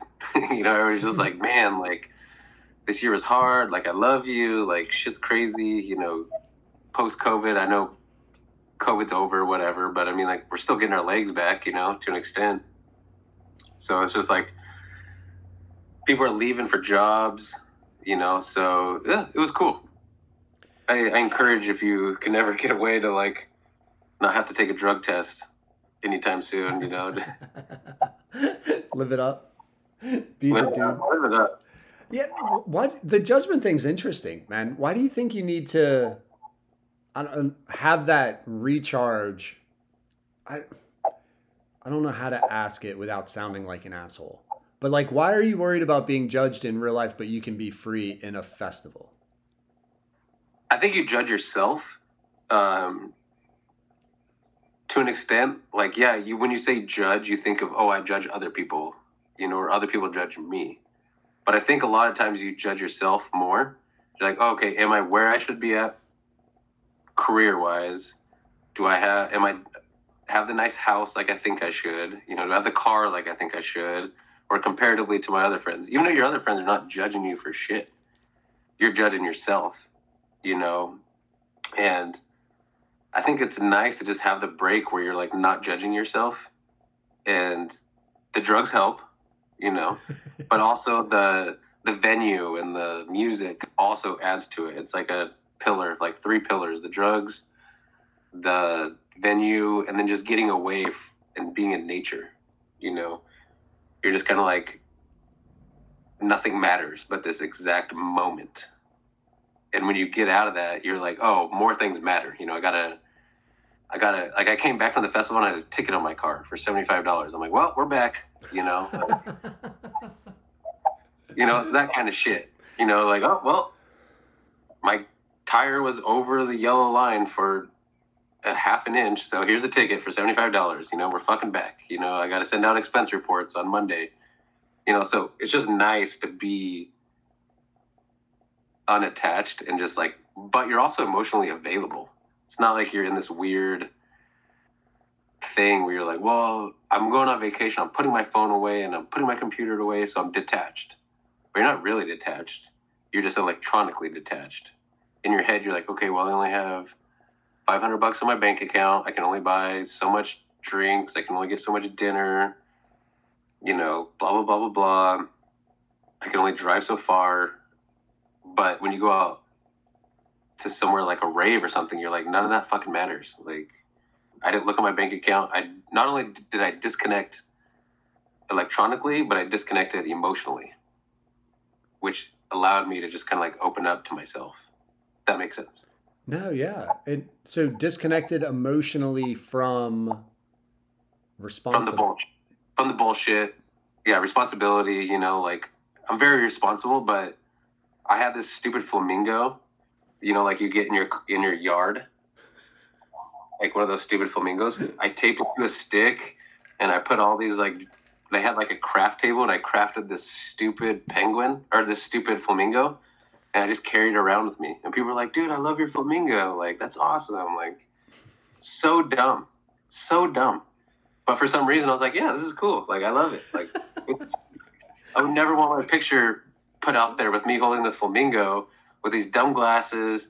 I had like a fur jacket on, like a fur, um, like a vest, you know. And I'm just like, that's not me. Normal, normal, 360 days of the year, that's not me. But for these three, four days, I was like, yeah, whatever. Like, this feels cool. Yeah, right. But like, so what's why do you have to? That's an interesting point. Why do you feel the need to have to have a static you? Why not just be fluid, Bruce Lee? Be water. Yeah, I don't know. I don't. Yeah, I I think life would be perfect if I could do that. You know, maybe like the perfect apex of life is festival me meets responsible me, but I don't know how to like actually intertwine the two, or I haven't figured it out yet. I think that's part of my life journey is intertwining the two. You know. Yeah, I man, I it's a it's an interesting thought because like, why can't you just be the camper guy that has whatever kind of like a little side hustle or super minimalist and you get to live free? Or would it just be a terrible lifestyle to experience day in and day out? Yeah, I think it would be not my preferred way of life, but I enjoy it for the minimal time that I do it. It's just the vacation. Yeah, yeah. Like to me a vacation to like I don't know where do people vacation? Go to Hawaii. Like to me that'd be cool, but it would stress me out because I'd be like everything's so expensive. I got to catch the flight. I get on the flight. Like I don't actually feel like I'm on vacation till I sit there on a beach with a mai tai. Right. You know, so it's like this is like a very small, and I'm very in control of my vacation per se. You know, like I got my spot. I'm happy. I got all my camping gear. I got my drugs. You know, I got my friends. I'm good. Very low impact on my life. Yeah, I But maybe if I have money. I've always preferred those guys. I've never been on a cruise or anything like that, but I've always preferred the I don't know, man. Like, like not the tour bus ultra scheduled gotta get shit done getaway. I just like the I could give a fuck where it's at. Like you can almost make any place look good. I just don't want to worry about shit. Right. What would be your biggest worry? Yeah, right. Like uh, biggest worry is like figuring out what to do, not meeting some sort of deadline. I think that's like a great day. Is being like, fuck, man. Biggest. What's my biggest to do today? Oh, I just gotta figure out what I want to do today Yeah. and play it from I there. think I think my whole upbringing and where I'm at now is that everything revolves around like money. Yeah. You know, I think um, I've had few, very few points in my life where I've had enough money that I'm not worried about it. And like, I think when people start making enough money that they're not worried about it, they have a disconnect with people who do worry about it. And what I mean by worry Yeah. about it is, I mean like paycheck to paycheck. Yeah.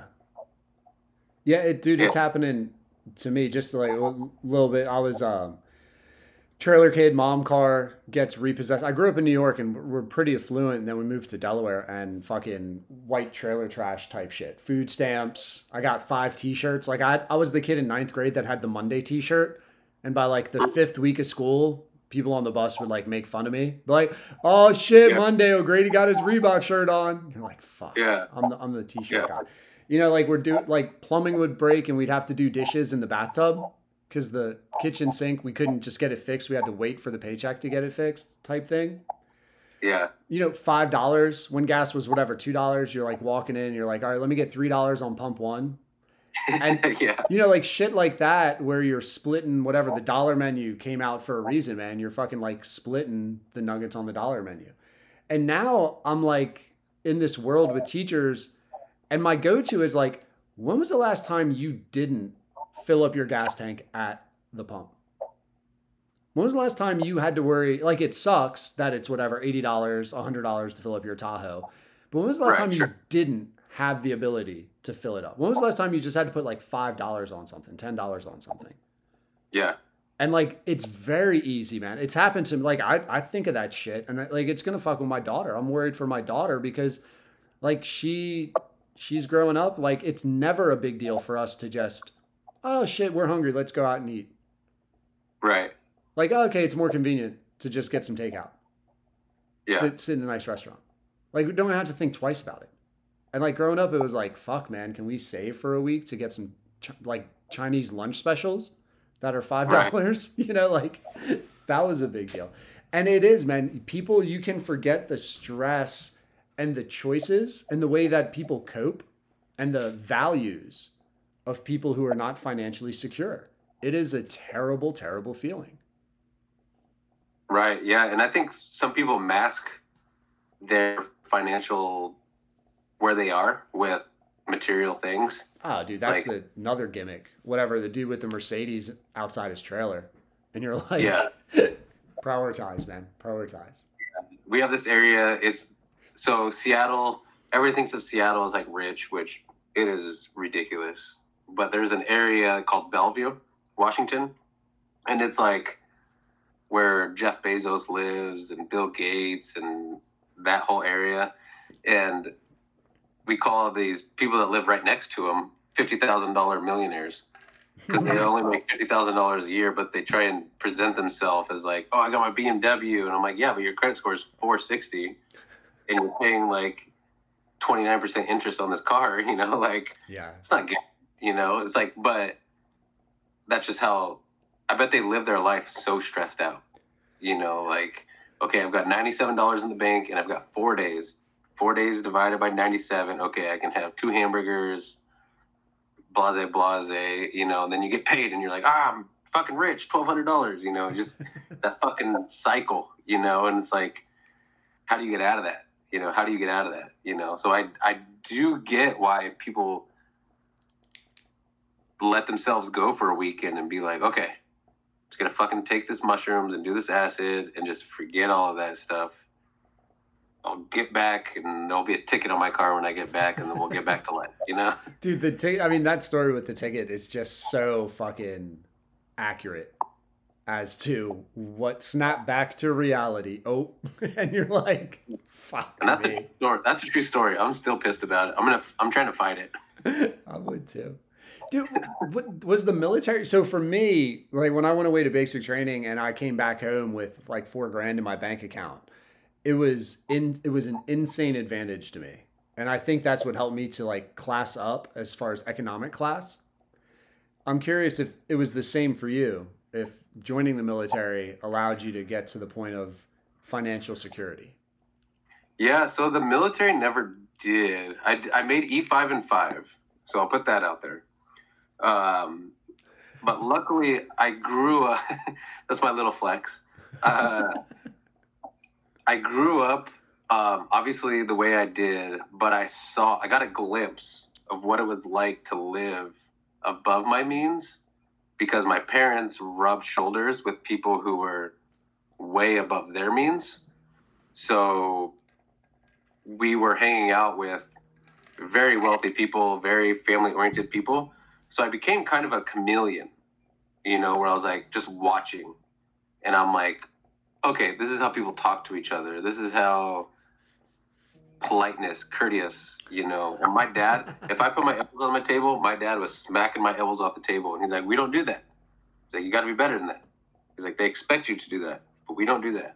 Hmm. I'm like, all right, I don't even know what that means, you know. So I would cry because he'd smack my elbows off the table. But uh, but then later, as an adult, I'm like, oh, I get it, because I'm going to be looked at differently. So if I put my elbows on the table, that's just a little little sign that says, oh, he doesn't know what he's doing. Yeah. You know, yeah, like taught me how to put my napkin on my on my lap. You know, which side the salad fork goes on. You know, and he knew that if I was on the path that I'm on, I'm going to need to know those things.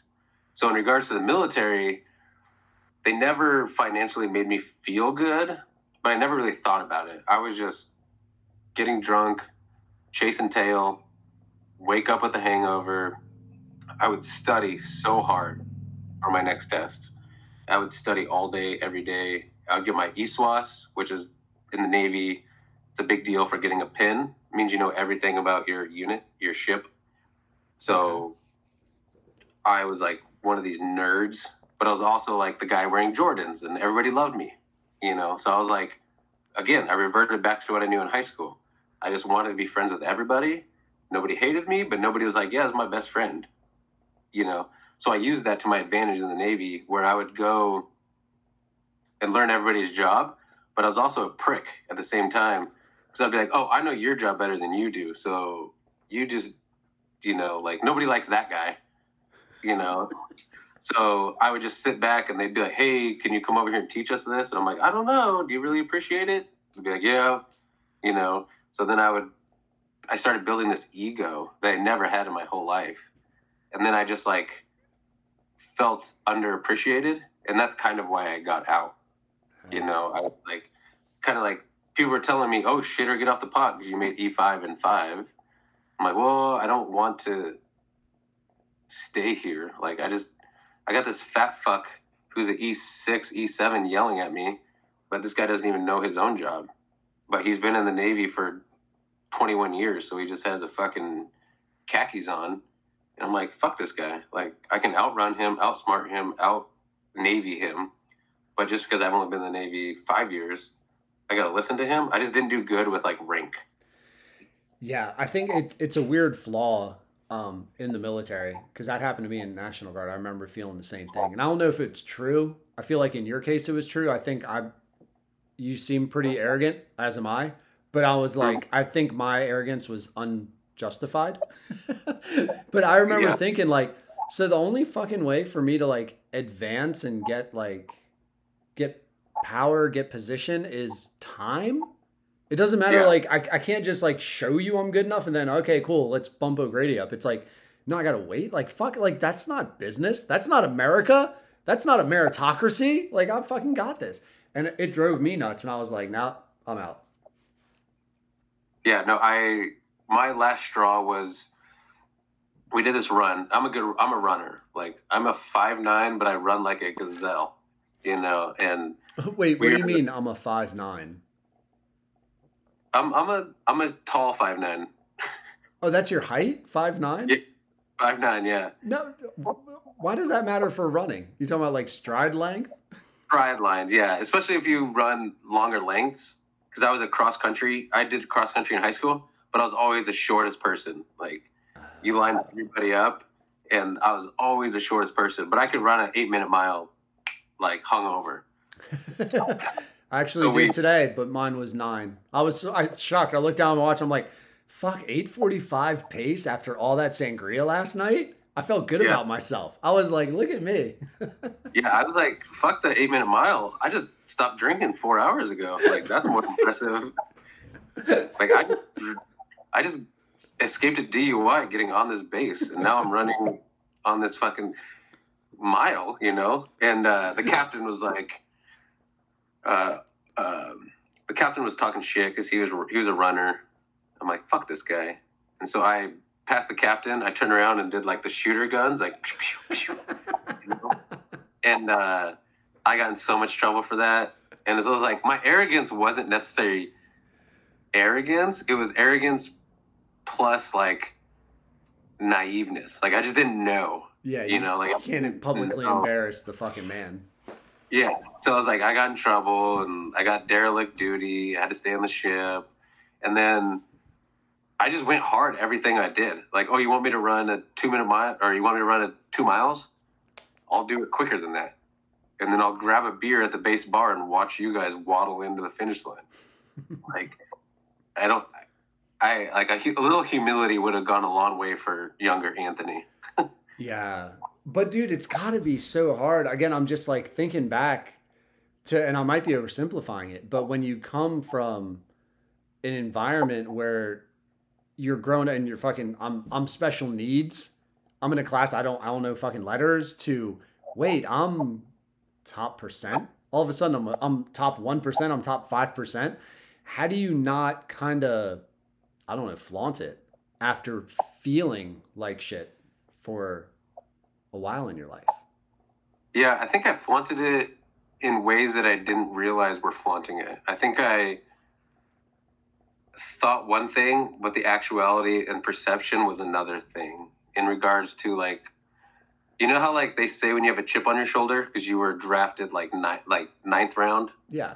and then you, then you get the starting position and then you relax you know you're like oh i made it you know but you haven't made your first contract that's kind of how i feel like always have a chip on my shoulder and i prove that person wrong but i never prove myself right Mm. that makes sense Yeah. like i, I kind of have that disconnect between proving somebody wrong and then doing right by myself and proving that i can be that i can hold that mark that's kind of where i struggle to an extent Yeah. I I want to say have you heard of the imposter syndrome? I've heard it thrown around but i don't know like what actuality Yeah, I, I don't know whatever the clinical definition of, but basically it, it from what I've experienced, seen and spoken about, it's just you get a position and you just inside doubt that your worthiness of this position. And there's this fear that you're going to be exposed as not being worthy of that position. So you do everything to showcase that you are worthy while always doubting yourself. So if you're the best runner there, you really don't believe you're the best runner. So you're going to make other people feel like shit about them not being the best, not because you're really trying to make them feel like shit, but you feel like shit about yourself and you're scared they're going to see that you're not the best. right so i 100% have that syndrome Diagnosed. clinical, done. stamp diagnosed because I will shit on anybody else if they think they know more or do more or can make the most baskets or kick the most goals or and I don't always prove it, but I will try my fucking hardest to prove you wrong opposed to proving myself right. Yeah. Yeah, there that I, to me that's the level of contentness and confidence. And so I'm I turned 41 this summer and I'm starting to finally feel that of like not everything's a dick measuring contest. Like I'm Right. I, like I'm good, man. I'm fucking good. And I, I don't need you to recognize my good. I don't even need to tell you that I'm good. Matter of fact, I'm like I could give a fuck either way if you regard me or not or disregard me because I'm fine with me. Yeah. And it's a weird feeling because I don't remember. I always felt like I always had to earn or prove. And I don't know if it's the job that I'm in. I don't know if it's the stage of life that I'm in. I don't know if it's, I don't know what the fuck it is, man. But I'm just like, it's a scary, it's a little bit of a scary feeling. It's almost like a sociopath where you're like, how come I no longer have all this doubt? like, where, where is it? Like, I, I lost my luggage somewhere and I don't know. I, I, I am looking for it all the time. It's like, shouldn't I be feeling awkward in this conversation? I'm like, nah, it ain't on me. Give a fuck less. do you, do you think that took away from something else, or is that just adding like a fresher breath air that you're no longer like dick comparing? You're just like, okay, that was something in my life that I no longer Yeah, dude. I want to do, or is there something else fulfilling it? Yeah, I don't I don't know what happened. I don't know how it happened. I think I, I feel like it's age and a little bit of self like you know how you were like, oh, um, E5 and 5, little flex Yeah. there. Like, but just recognizing accomplishments and being talking to more people and being like, yeah, like I am like it's my shit. You own that E5 and 5, right? Like that Right. that that's you. That's a that's that's a confidence thing. And you own the fact that you were able to choose to get out of the military. Like I own I have all these things within me. Goggins calls it the cookie jar. You know, like every time you do something hard, it's a cookie in your cookie jar, and when you need it, you can pull it out. Like, I, I don't want to refer to it as cookie jars because I don't think cookies give you confidence. They probably fuck with your confidence, and you become the dad bod that I have. But like, it, it, I have all these things where I'm like, I did that Yeah, for some reason, like the I did that pops into my head. And I try to tell kids that. I'm like, there's a huge fucking pride in you're the dude that did that. And yes, you get made fun of when you fail at doing that and you don't actually get it done. But once you do it, it, it doesn't get taken away from you. It doesn't get taken away from you. You have the fact that you did that for forever now.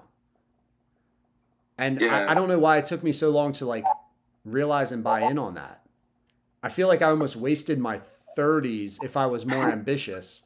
Cause I'm like, if I'd have just realized like I was fucking solid in my 20s and early 30s, man, I feel like, I don't know. I feel like other shit would have opened up to me because people would have, I don't know. I, I wouldn't have been such a prick like you're describing yourself. Like that's very much within me.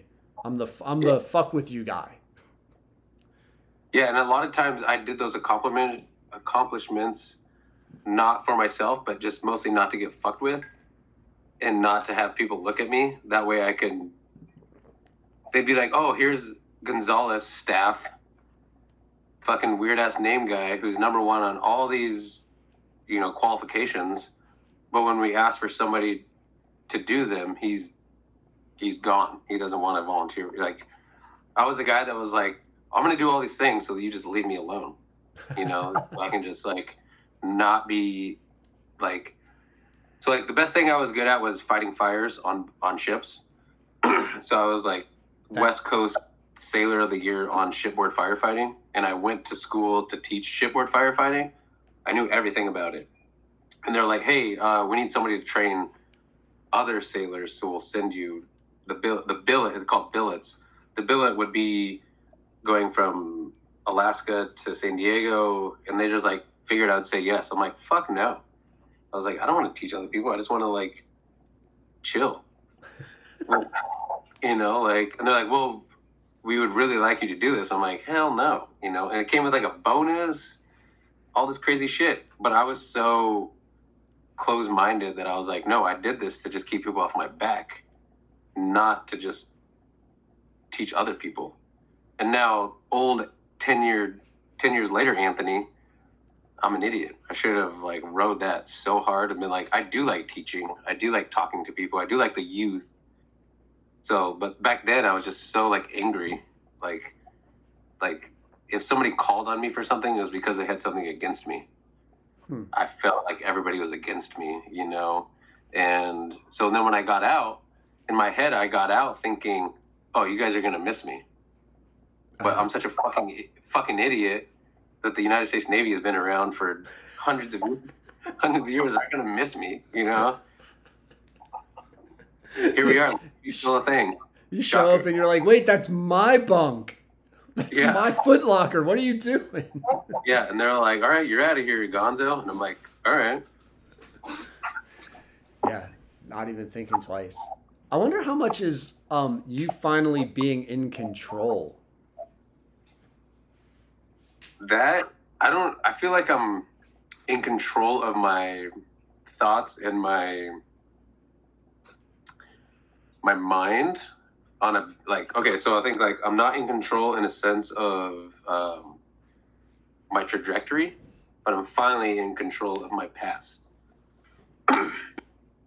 so I think like I'm not where I want to be in life. But in order for me to get to where I want in life, I need to get control of my past and what everything means, and I'm be self-aware.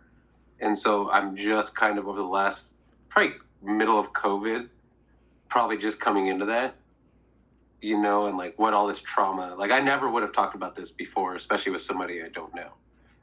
You know, so even my close friends barely know that I'm adopted. So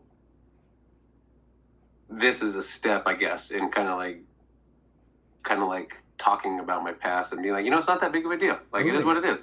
No, yeah, owning it, man. Yeah, but but so that gives you control, right? Because then Yeah, the, the scariest thing is somebody comes up and whatever they make some joke about you not knowing your father, call you a bastard or whatever, right? And on now you get the it, it triggers you because you can't control that emotion.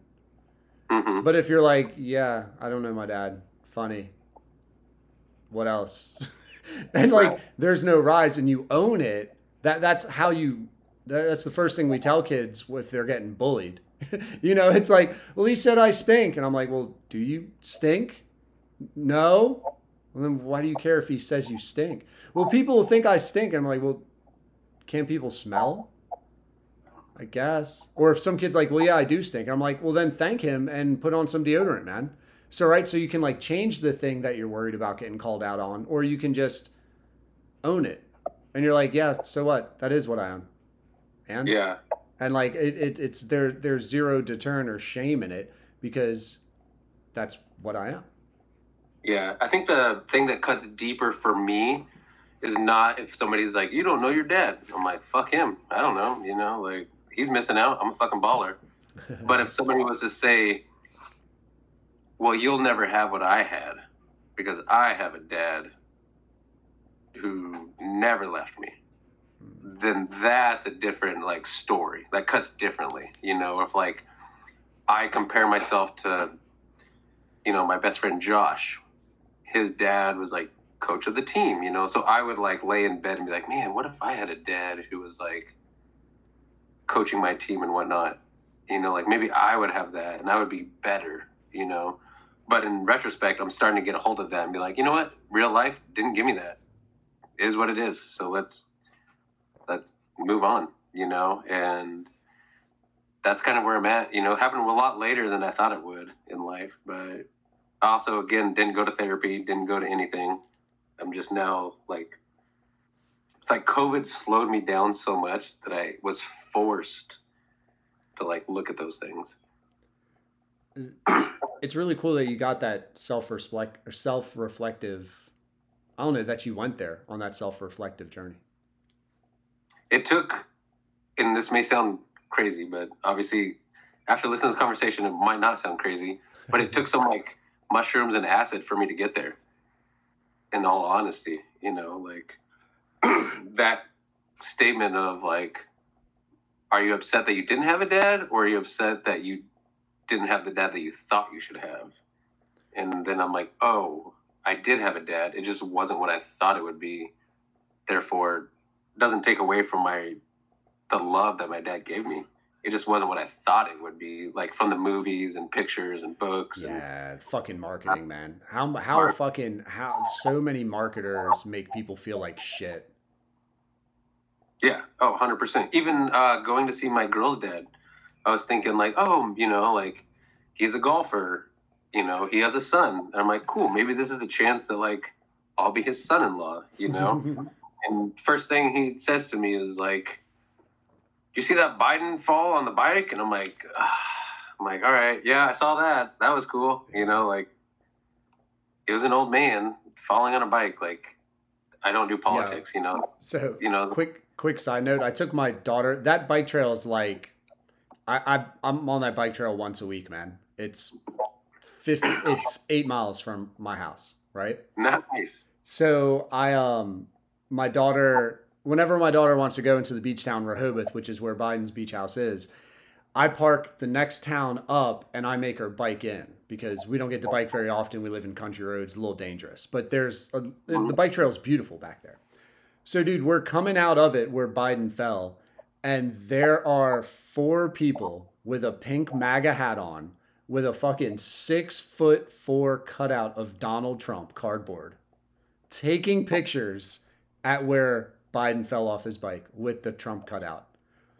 And I'm like, that was your fucking Thursday morning plan.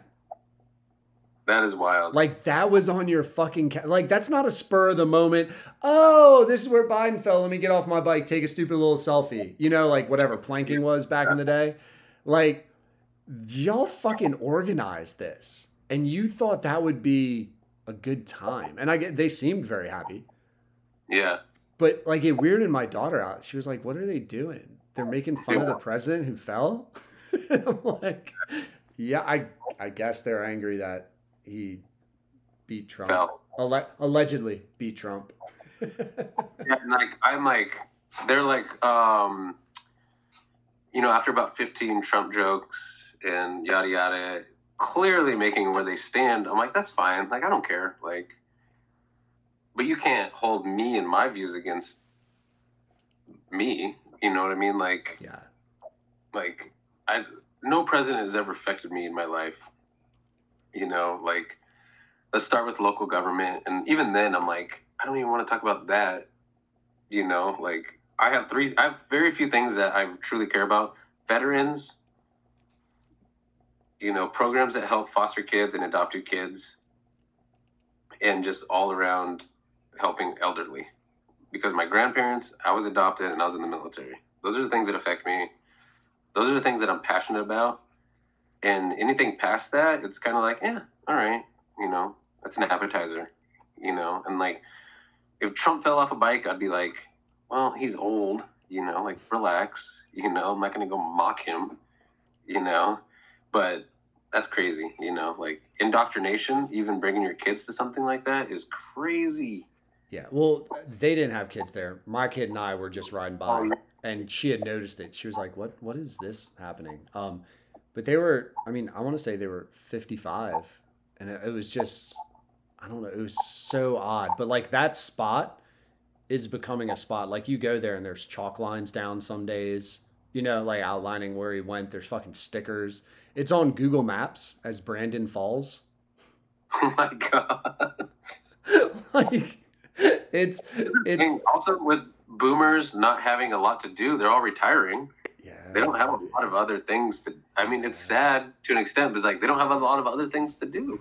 You know, like Yeah, but fuck around with that, man. It's I don't know. It was eerie. Um, I sorry, I didn't mean to take you away from the dad or the potential stepfather or not stepfather-in-law thing. Um, no, no, no, you're good. but You're it good. was, Uh, but like those people, man. Like it's you, you drive around and it's like Trump 2024, or like I'm riding my bike and you just see like fuck Biden, but like the fuck Biden is spelt with like AKs and AR-15s and shit. yeah, it's I. It's a, it's a I feel hard place to be. It's just so divisive. And again, I like oh, you want to go towards, hey, elder care. Have, do you have anyone on Medicare? Because if you do, um, they lose all their assets and they go to a really shitty nursing home when they need help. Maybe we could all agree to like make that better. I don't know. I, like you, you want to focus on, hey, vets. Um, I'm actually um, have you heard of? I don't know if you saw it on my Instagram or whatever. Um, Stop Soldier Suicide. Yeah, I saw that. Yeah, dude, you should totally fucking do that too, man. Hundred mile challenge in September. I had like Colby on from that, and I'm like, who the fuck's not gonna want to be like, oh my god, soldiers kill themselves, veterans kill themselves, two thousand more a year than civilians, and it's like, yeah. Yeah. we need to fucking do something. Something ain't working right. What's the solution? Let's get behind that solution. Yeah, so that's my. I saw that, and my question: What does it actually look like in, like, okay, so veteran myself, Yeah, tons of issues. yeah, Um, not saying that I haven't been in a dark place ever in my life. I've been there. So, like, what does a hundred mile challenge, which I'm gonna do, but what does it actually look like to intermediate between somebody who's sitting in their room when it's yeah. dark So out, lights off, and you're just like, fuck this. Like, because a lot of veterans, you have to look at their life before they join the military. A lot of veterans were not probably on an awesome trajectory. Like, I wasn't deciding between Ivy League, college, and boot camp. Yeah, you, you You know? weren't considered for the fucking Naval Academy in West Point. You were like, ah, do I do, do I want to go with the Corps? Do I want to, you know, be an Right. admiral? That wasn't a thought. Right. it wasn't a thought. It was like, do I want to be a bullet sponge or just like maybe on a boat? Yeah. Like, different. Um. So there's a couple of things. The hundred mile challenge. The point is just to get. It's a fundraiser for them to get money. Um. He told me every thirty dollars they raise, a veteran gets one hour of um counseling, one on one counseling. cool. Now, uh, if I don't know if you listened to the pod, I'm going to assume you didn't. I don't want to mansplain if you had. That's why I'm saying that. But they have this thing called the Black Box Project. Did you- okay. this is so fucking cool to me, man. So what they can do is if a veteran has committed suicide and the family is okay with it, they donate their cell phone to Stop Soldier Suicide, who has a fucking forensics team. And what they do is they look at the viewing patterns leading up to the suicide. They take that data, they find a trend, and they target their social media marketing towards those places that they're noticing people are before they take their own life. See, that is fucking cool. That's How- exactly why I asked that question. Dude, Like, how fucking dope is that? Like I was like genius. Now, here's the sad part. Um after the pod, the saddest part for me was the real statistic is there's basically and I didn't get to ask him how he got this number. He said there's a 10 minute window from when a veteran decides to take their life to when they take it. Because they have such typically they have such easy access to firearms and it tends to be more spontaneous than planned out. It's more spur of the moment. They get a little too drunk. Somebody breaks up with them. They get triggered. They spiral. They feel out of control. And they don't have anyone to talk to. So they take their life. right. So I, at all at the same time, the fact that they can get these phones and they just blow up social and find out what vets are into, and they have these ads. And he told me, man, like if you went there on their website and put a message in, you could most likely get someone to reach out to you within 15 minutes. A real individual. Now, is that person just a regular person, or do you like volunteer to be one of these people that can talk to a vet? No, they- Or- they have like licensed counselors, man. Oh, okay. Wow. Okay. So yeah, and that's part of what they're dealing with now. So with COVID restrictions, they're fucking government. And this is where the government pisses me off. The government is putting on, basically, I think during COVID with telehealth, they did not mandate that a counselor in Delaware was also certified to be a counselor in California or Seattle. oh. Now each state has their own requirements, and those um, regulations are coming back. So what they're scrambling to do is find certified counselors to meet the need in each state, which is terribly fucked up because I mean, let, let's be honest, if you know how to counsel, if you pass some sort of standard, it should just be a federal standard. Oh, definitely. Yeah. Because uh, I don't know if I'm going to need 100 in California one week and then 30 in Delaware the next week. Like, how could I ever build a staff that way? You know? Right. Um, but that's their current challenge is to figure out the staffing with the regulations. But man, it's you get a case manager, you get an intake, you take an evaluation, and depending on how high of a priority are you to take your own life, you get prioritized, obviously. But the cool thing is they have this other um they have this sub brand called Roger. And Roger is for people who are like almost kind of like what you were thinking, and I don't want to put words in your mouth, but it's like, hey man, I'm not suicidal, but I know I've been through shit.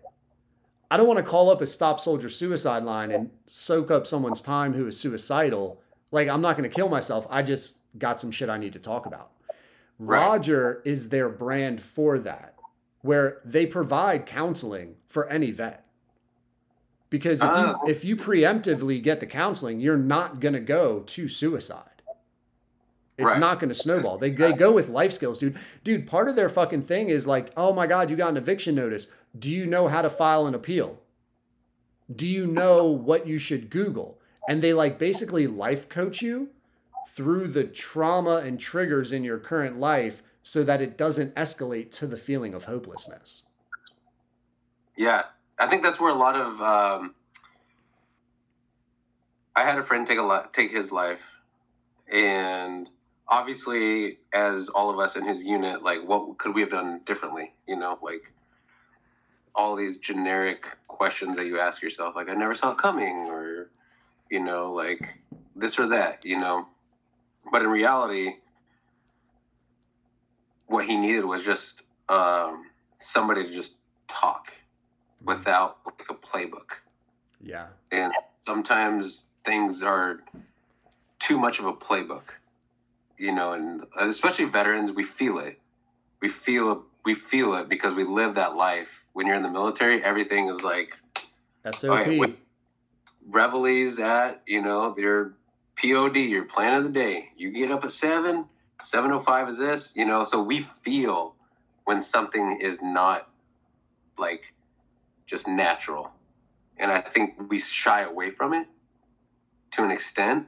And so like if something is like, oh, this is just a formality, you know, we shy away from it. Whereas other civilians may be like, oh no, you're supposed to fill out this form to get this form to get this form. And you're good. Military, we're like, I'm tired of that, man. Like, yeah. waiting in lines just to wait in a line. You Yeah. know, like Hurry up and wait. I, the reason I got out of the military. And then when you when you're fucked up and then you go to something that just reminds you of the military, it's like, well, here we are, square one. Now I'm even more triggered.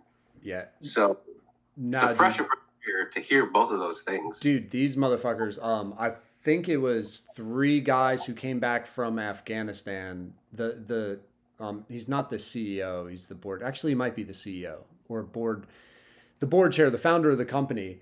I think lost three people in his platoon within several weeks, and he was like, "The fucking VA man. Like we we need a flexible."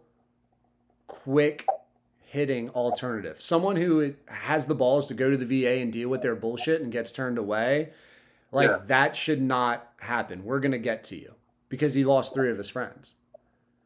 And that's their whole goal is to be as nimble as possible and as responsive as possible. And it he was telling me, dude, like you get a case manager for fucking like eight and a half months. That's their average duration.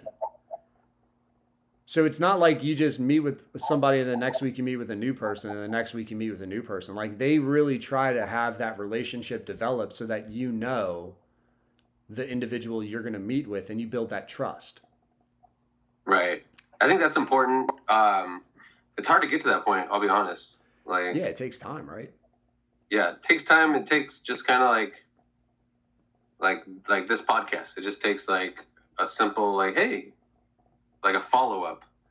You know, like when I said, hey, I'll be on this podcast. You know, you're like, I was like, I'm never gonna hear from this shit. You know, nobody ever follows up on whatever. And you're like, hey man, yeah, I'm gonna send you a Google. I'm like, what the fuck?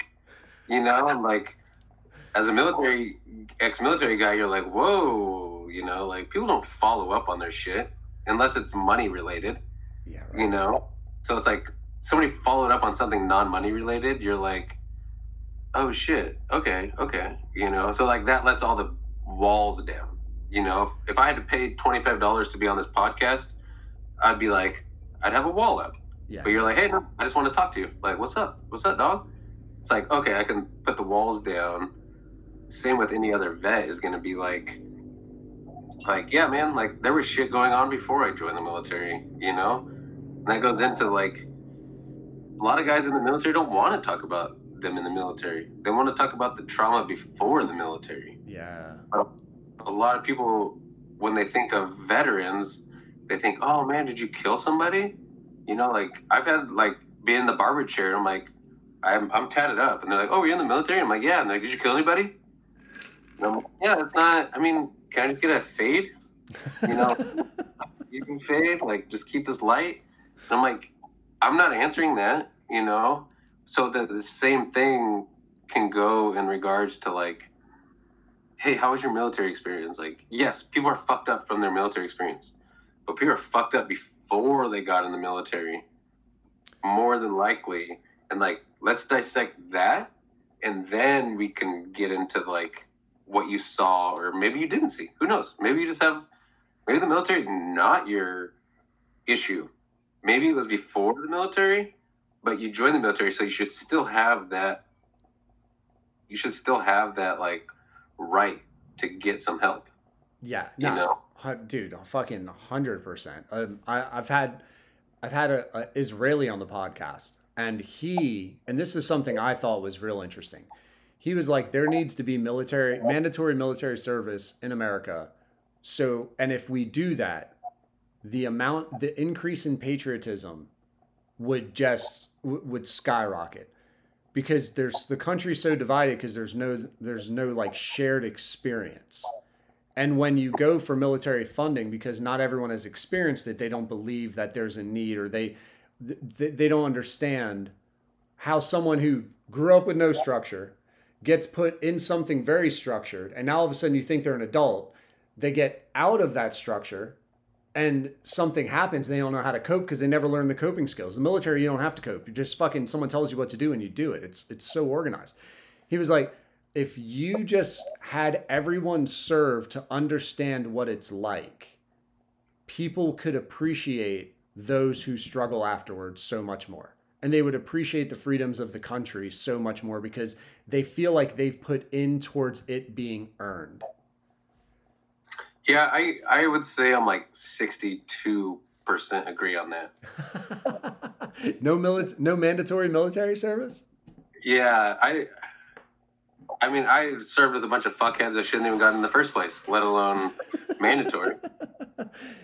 yeah but they would just do like real real real basic jobs no security Yeah. No, I think there should be some type of um, gain to service. So you're like, hey, my family just can't provide for me to get in the into college, but I'd love to like do something for my country to to give back. yeah It doesn't have to be military. It could be, I don't know, social services. Maybe you do a year of counseling. I don't know, whatever that looks like. Israel. I've met some real fuckheads from Israel in the fucking Israel army. Oh, like, oh yeah It's fine. It's fine. It's fine. But they're you can't compare Israel to the United States in in that regard. You know, is it just because it's too violent like the threat it's a lot smaller. Um, but it's also if you join, they also are in a battlefield.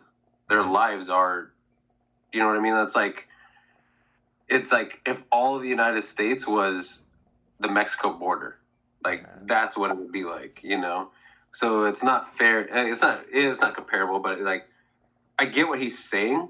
Like, it's almost like people say everybody should have a a server job at a restaurant because you realize what it's like. You know what I mean? It's like, well, that's not to be feasible. huh You Yeah. know, like, like, not everybody can be mandatory to be a bartender, so you can know what it's like to get shit on. you know, or like a server, so you know what it's like to get complained on. You need those. There's always going to be that top percent that doesn't. The pro, the weird thing to me is the military rides the backs of low income and traumatized children, Yeah. and Because why else would you join, honestly? If unless you're gonna go like Naval Academy, right? Unless you come from that there's no, reason, family. there's no reason. There's no unless it's like, hey, maybe I want to be a SEAL, or my dad was Army Ranger. Yeah. Uh, my dad was, uh, I don't know, a pilot. So I'm gonna go be a pilot, mechanic, or something. Hey, Yeah, fun but- fact. Did you know my dad inspired Top Gun? Yeah, I'm you're like, joining too. And it's like, yeah, okay, yeah, like that fucking makes sense. But you're not Yeah, going to be on KP duty. Yeah, that's the guy who gets shot first. Like sticks his head up the thing, and you're like, dude, I told you. But I mean, like for that eighty percent who is just like, well, I don't fucking know. Like, I'll just join the army. You know, like Yeah. I'm in the hood. You know, I live in the projects. Like, you're gonna pay. You know, and like people want to act like, I get mil- benefits for my family. I get medical and dental. That sounds yeah, great. yeah, I get a steady That's- paycheck. What? that's a lifeline. Yeah. you. and people need to stop acting like that's not the real real, real world we're not like the military is not top gun the military is a bunch of fucking fuckheads who drink a lot who learn how to be good soldiers like we obey you know like not that we're not good people not that we have good hearts that's not what i'm talking about i'm just talking about the trauma is there in probably 90% of that 80% that join the enlisted ranks. Yeah. Because if not, they'd have o- other options. Like, who wants to go away from your family, fucking shave your head, wake up, like, stay up at weird hours of the night on fucking fire? Like, did you have fire patrol during basic where you had to, like, just Uh, walk around fire for two wa- hours? Yeah, Firewatch. Firewatch. Like, what the fuck is that about? The fuck is that Yeah, about? Why are you making me do that? I don't know. I fucking did it. You know why? Because I was told to do it. So I Right. did it. And like, Yeah, I- I, don't want to choose that. Who wants to choose that versus four years at a state school? Like, go to fucking Penn State, go to yeah, University of Oregon. Banging, sixes and doing beer chugs, you know?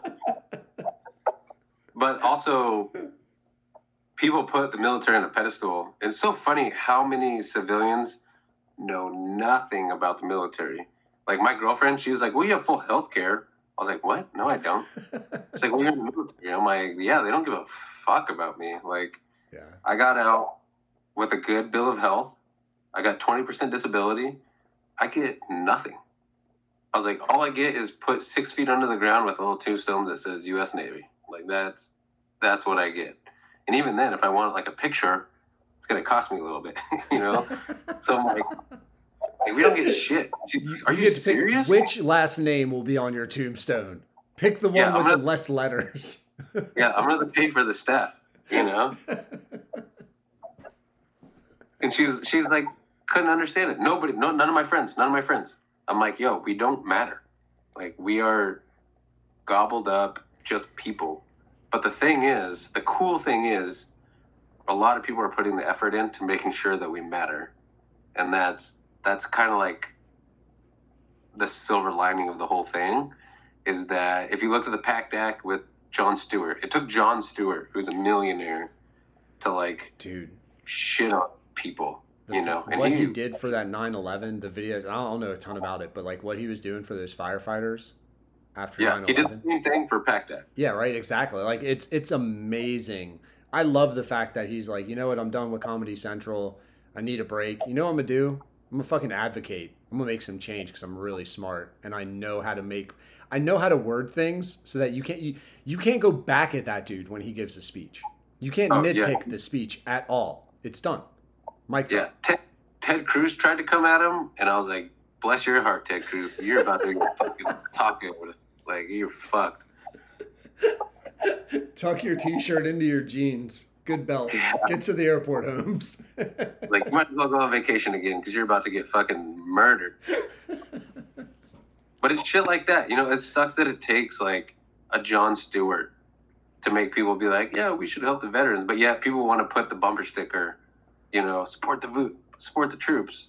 It's like, no, you want to support specific troops. You want to support specific things that you, that you're told that you should support. You know, like imagine supporting something that went against your own personal like well-being. You know, like imagine supporting something that was like, yeah, you're not going to get anything out of this, but somebody else will. You know, it's like, why do people have such a hard time supporting something that they're not going to benefit? Just because somebody else is benefiting from something doesn't mean it's taking away from your Yeah. your life. You know? Yeah, it's a weird scarcity thing. Like people feel that scarcity. I don't know if it's capitalism where it's like or like it's the sports world of there has to be one winner, there has to be one champion type thing. I'm not sure, but that is I mean, there are a lot of crabs pull you down. Well, I feel like it's going that way more, especially since we see like the, um, and like I told my girlfriend, I was like, politics is not sports. You should not treat it like your team. There's no team.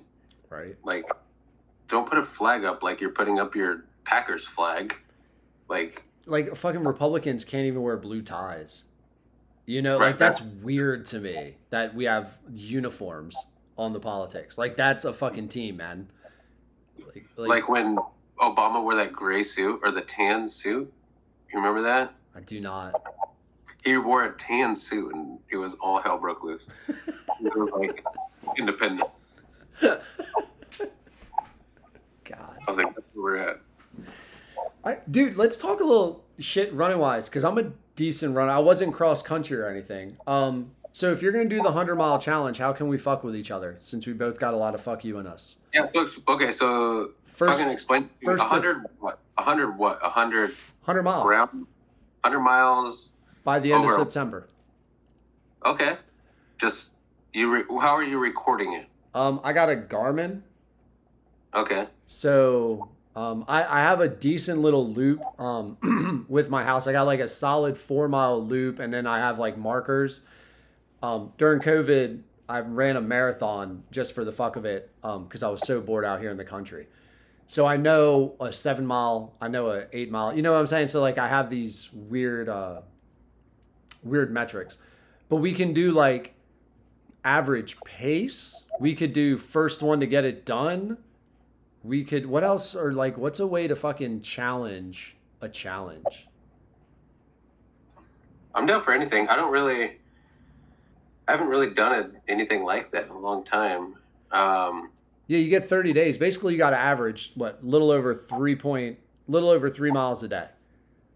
okay. You know, um, but if you whatever, if you did three marathons, that's 75 miles right there, and then you could take off the next three weeks, and then um, Yeah. So I haven't ran in like months, so whatever. I'll just do a marathon tomorrow. I love it.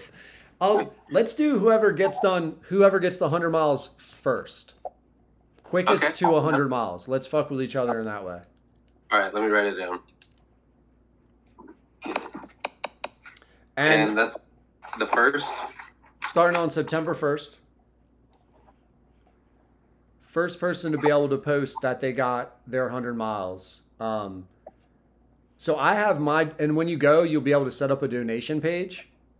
hmm So let's do like, I don't know, man, what's decent? $25? So if I beat you, you got to put 25 on my donation page. You beat me, Okay. I'll put 25 on your donation page. Okay. Cool. And then my my birthday is on 9/11, so Oh, wow. I'll try and hit them. What? I said, oh, wow.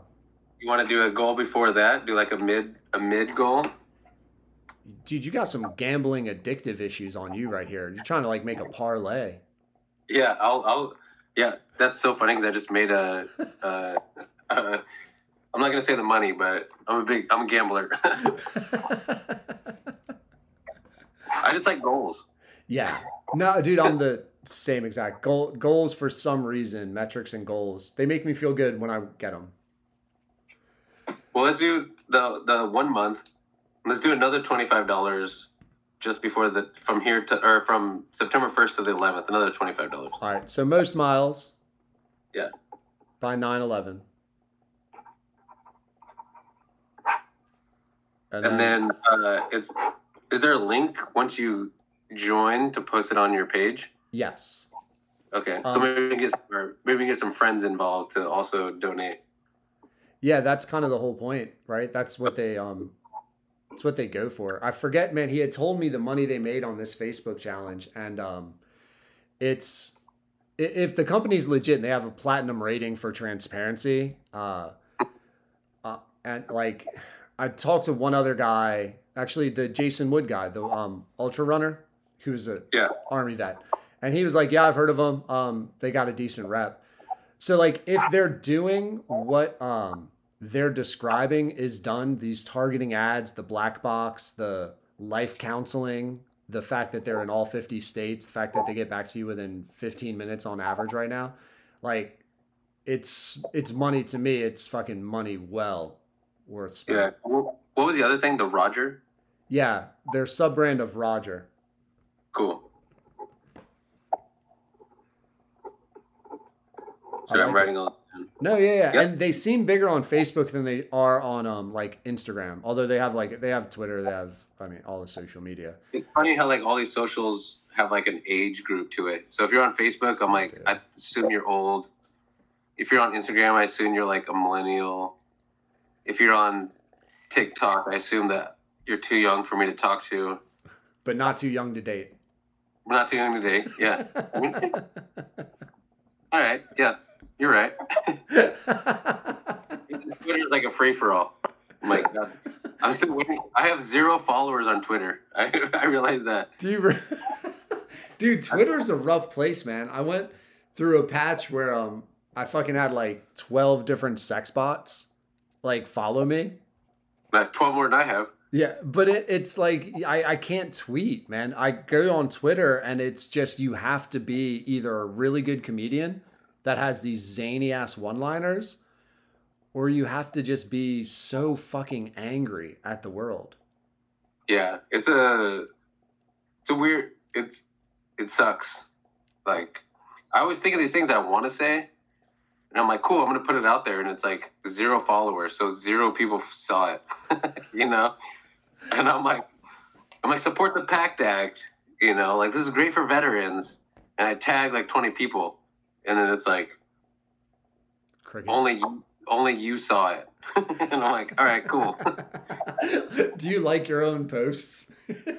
Uh, I've been known to like my own post, and then comment on my own post because that creates uh, something, I guess. no doubt. And then you've got different like ghost accounts, your own burners that you then try to hype yourself up with. Yeah, I said my other one's not Anthony Gonzalez, is what it said. Yeah, Twitter, I don't know. I Twitter, I've had some good guests that I find on Twitter. Um, I like like the news that gets broken real quick. Especially, you know, trade deadlines, rumors, shit like that. Um, I'm a big NBA guy, so I love that. Um, but yeah, just interacting with people. Comedians are great on Twitter to follow. Who's your comedians in? Um, that have been on the pod or Just who's your top three, just in general? um, the fucking Tim Dillon is zero fucks given guy. Yeah, which is I amazing. like I like Tim Dillon. Um, Kevin Hart's hilarious, and uh, and sneaky. I liked the Theo. who- What fuck is his last name? The mo. He had he had the mo. Not he had the mullet. I didn't realize he was forty. Theo Von. Yes, dude, he's yeah, fucking he was in forty. he was in Real World. Was he really? Yeah, he was in Real World. That was like his claim to fame was Real World. That's Same with. Christina Pazsitzky, who's uh, wife of Tom Segura. I don't know. I can't think of anything that she's done. Uh, she was in Real World, Okay. and she's Tom Segura. that's, that's not what she's done. That's who she does. Yeah, same, same. But uh, there's some good like I follow. I try and follow a lot of Mexican um, comedians. It's like George Perez. Um, he remember back in the day, MTV had Yo Mama with oh, Will dude, with Gil with Gilmer, what was his name? uh, Will Valderrama, right Yes. from that '70s show. Yes, dude, that was the show. I was telling my daughter about that. She was like, "What?" I'm like, no, every time I break a your mama joke out, like this was before it got mainstreamed, it was cool. And then all of a sudden it got less cool because it got mainstreamed, but they would bring people to other people's homes to do research to make Yeah. fun of them on TV. Yeah, and they'd be like, "Your mama," and be like, "Whoa!" But it was awesome. So George Perez actually was on Your Mama, and he was a finalist, but he went to prison right before the finals. Oh. And he's like this Mexican gangster dude who like got in a fight at playing basketball, and he punched some guy in the face, and that guy ended up like seeing him on Yo Mama and pressed charges against him. So he went to prison. So him, I like Felipe Esparza. These are just like all good, just West Coast. I like Tom Segura, obviously. Bert Kreischer. Uh, Tim Dillon's awesome. Like I like dark comedy. Like if it makes you just kind of be like ah, Yeah, like that's me. if it's cringy and shit. Um, Rogan's special was good and Chappelle was good, but I feel like they're almost everybody knows them. You know who's? Uh, are you familiar with uh Shea Serrano? I'm not.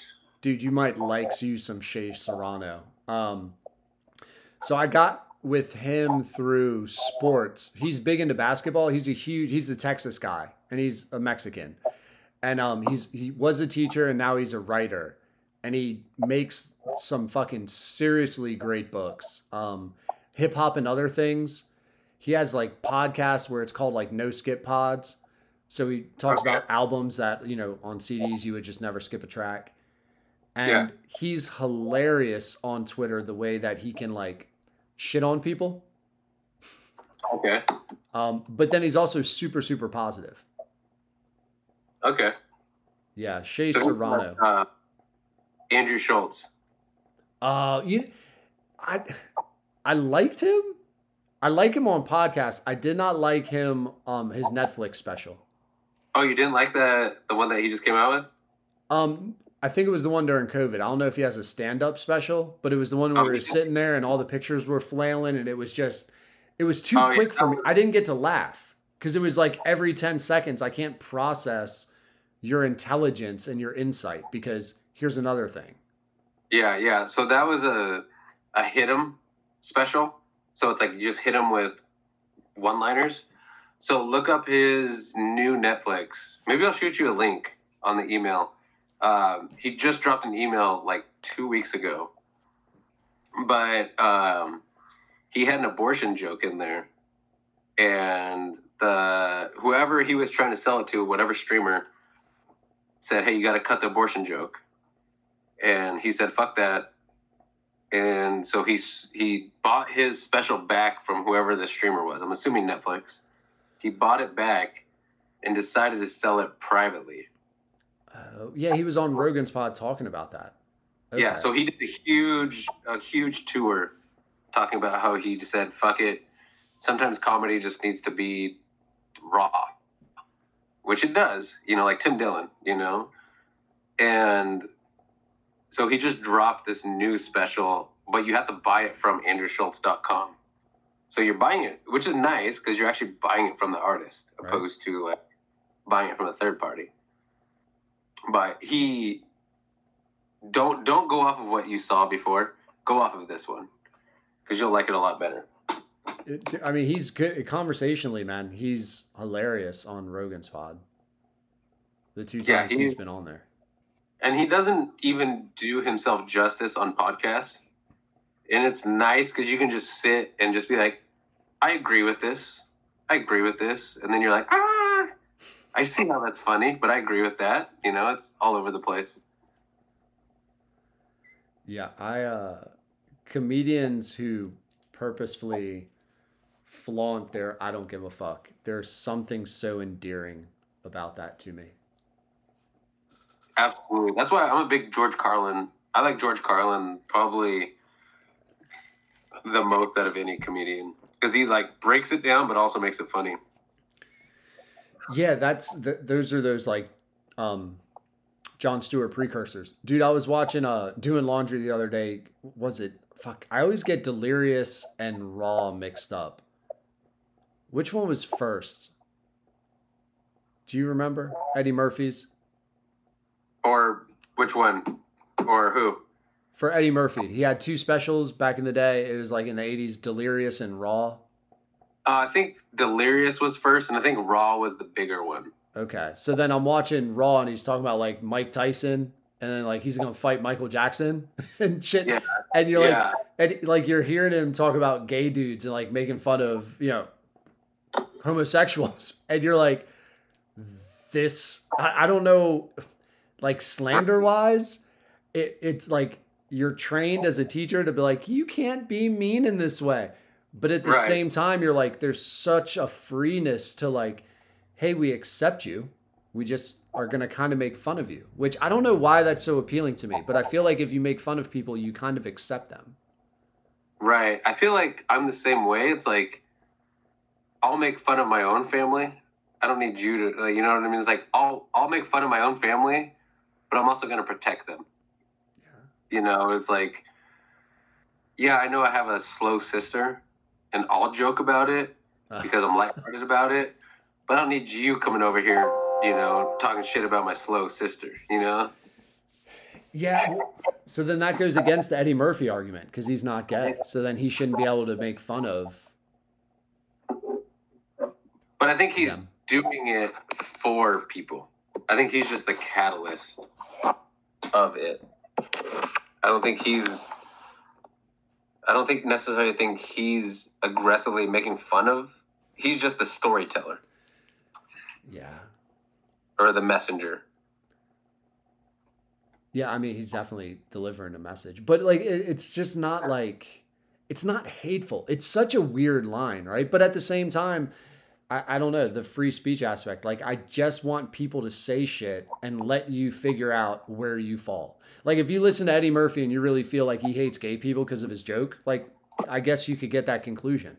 Or you could be like, wow, he's really paid a lot of attention, knows the intricacies of them at the time in their culture, and like, he's kind of given them a little bit of like mainstream acceptance at the moment. He's taking a group that's an outlier and it's like bringing them into the mainstream to be known. Yeah. No, I agree. Um, like I went to Dave Chappelle, Joe Rogan stand up, and the that was the first time I've ever been to a show where you had to put your phone in a bag. Like you couldn't take your phone in. Have you been to a show like that? Um, Southern Delaware, man. I don't go to shows. Oh, okay. two hours from Philly, two and a half from Baltimore. So you can imagine you got to put your phone in a bag and lock it in a locker. We do have have bags in Delaware. Yeah, you have to lock it, your phone. No pictures, no videos at these things. And I'm like, all right, that's cool.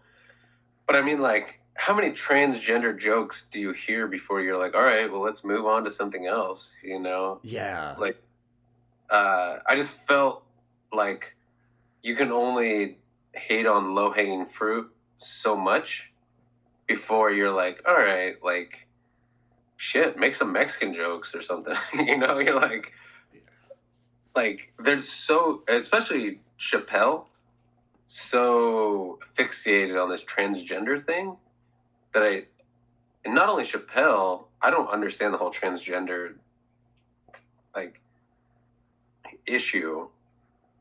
I do get it, but I don't get it. And maybe that's the West Coast of me. Maybe that's the Seattle of me. Like, I don't like. I don't care. I have four transgender friends, so maybe that's also attributing to it. But I'm like, I don't. I don't. That's where I disconnect with the rest of the country, in that regards.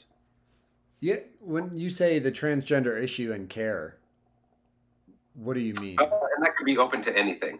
Like, remember years ago where they were, oh well, you can't let transgender women into the bathroom. Uh, To to just jokes. To uh, don't say gay bills in Florida. Um, and then Dave Chappelle clearly going in on transgenders. Like anything transgender, I don't get because I don't care. So I don't. I'm not. I don't understand what other people when they say they do care. yeah, like our- only You're a teacher, so are teachers scared of transgenders coming into the classroom and talking to kids, or is it? Yeah, I so there's something man. If I had to talk about like if I had to pinpoint. So I've been having a lot of politicians on the pod recently because it's political season and the thing I've noticed about myself is it's really hard if I have to vote because you got to pick a side when you vote, right? And it's very hard because I understand both sides of a lot of topics and I can talk myself into both of them. So if I think of myself as a teacher and I think of the transgender thing, and we see it a lot with um like um pronouns and gender identity in general. So it might not even be just transgender. And I'm I don't know if there's a huge difference between gender identity and transgender, right? But kids are kind of exploratory. And I guess my worry would be are you like I want to say encouraging. But if a child is like, I want to wear a dress, or I think I'm a girl, and you're like, oh my God, you're a girl. You absolutely could be a girl. You should be. Do you feel like a girl? You can be a girl, and there are ways for you to be a girl. And it's like, or maybe I'm just kind of like a girl, feel like a girl today. And I don't know if it's a life changing choice. It might just be a moment. Like, I'm, I'm going to put on a dress when I'm four years old and it's fun or something. I've had transgender students that are like, nah, it's just what I am. Biologically a male, feel like a female. And it's like, yeah, I get that. That's fine. I, I don't, I get worried about kids who are seeking identity having something concrete that later on could regret it when it's like irreversible surgically wise or if you're injecting their bodies with hormones and you're like trying to alter DNA. That that's where I start like I don't know what I want to do with that. I, I- don't Right. know I don't know what to do with that if I was a decision maker. Right. Yeah. I think there's a lot of steps before that. I feel like, like, if I have a kid who shows up, or you have a kid that shows up and is like, "Hey, I feel kind of feminine," your first thought is probably not like, "Oh, transgender." You're probably like, "Hey, you know, let's talk about it." You know, that's step one. Discussion. You know, like maybe you're just gay. You know, like, but you're ten. You know what I mean? Like maybe there's some steps before all that happens, but at least there's open communication. I think that's the most important thing, I would assume, is just the ability to say those words. It's something that kids didn't have in the 90s, Yeah. early 2000s. Well, the important thing is I don't want you to be shamed with your emotions. So like you're Right. feeling this way, dude. It's not my job to tell you you're going to hell or it's not my job to tell you you should not feel this way. It's not my Right. job to tell you I can't support this. Get out of my class. Like but uh, I it's also the weird part as a teacher is you hear some shit and it's like, yeah, you know what my degree's in? Helping you to write an essay. It is not in right. mental counseling, man. I don't want like the thing we're taught if a child like reports sexual abuse, do not ask details because you're not trained to help that child navigate that trauma and you don't want that kid unpacking that trauma multiple times. Right. So how do, you, so are you trained to not do that?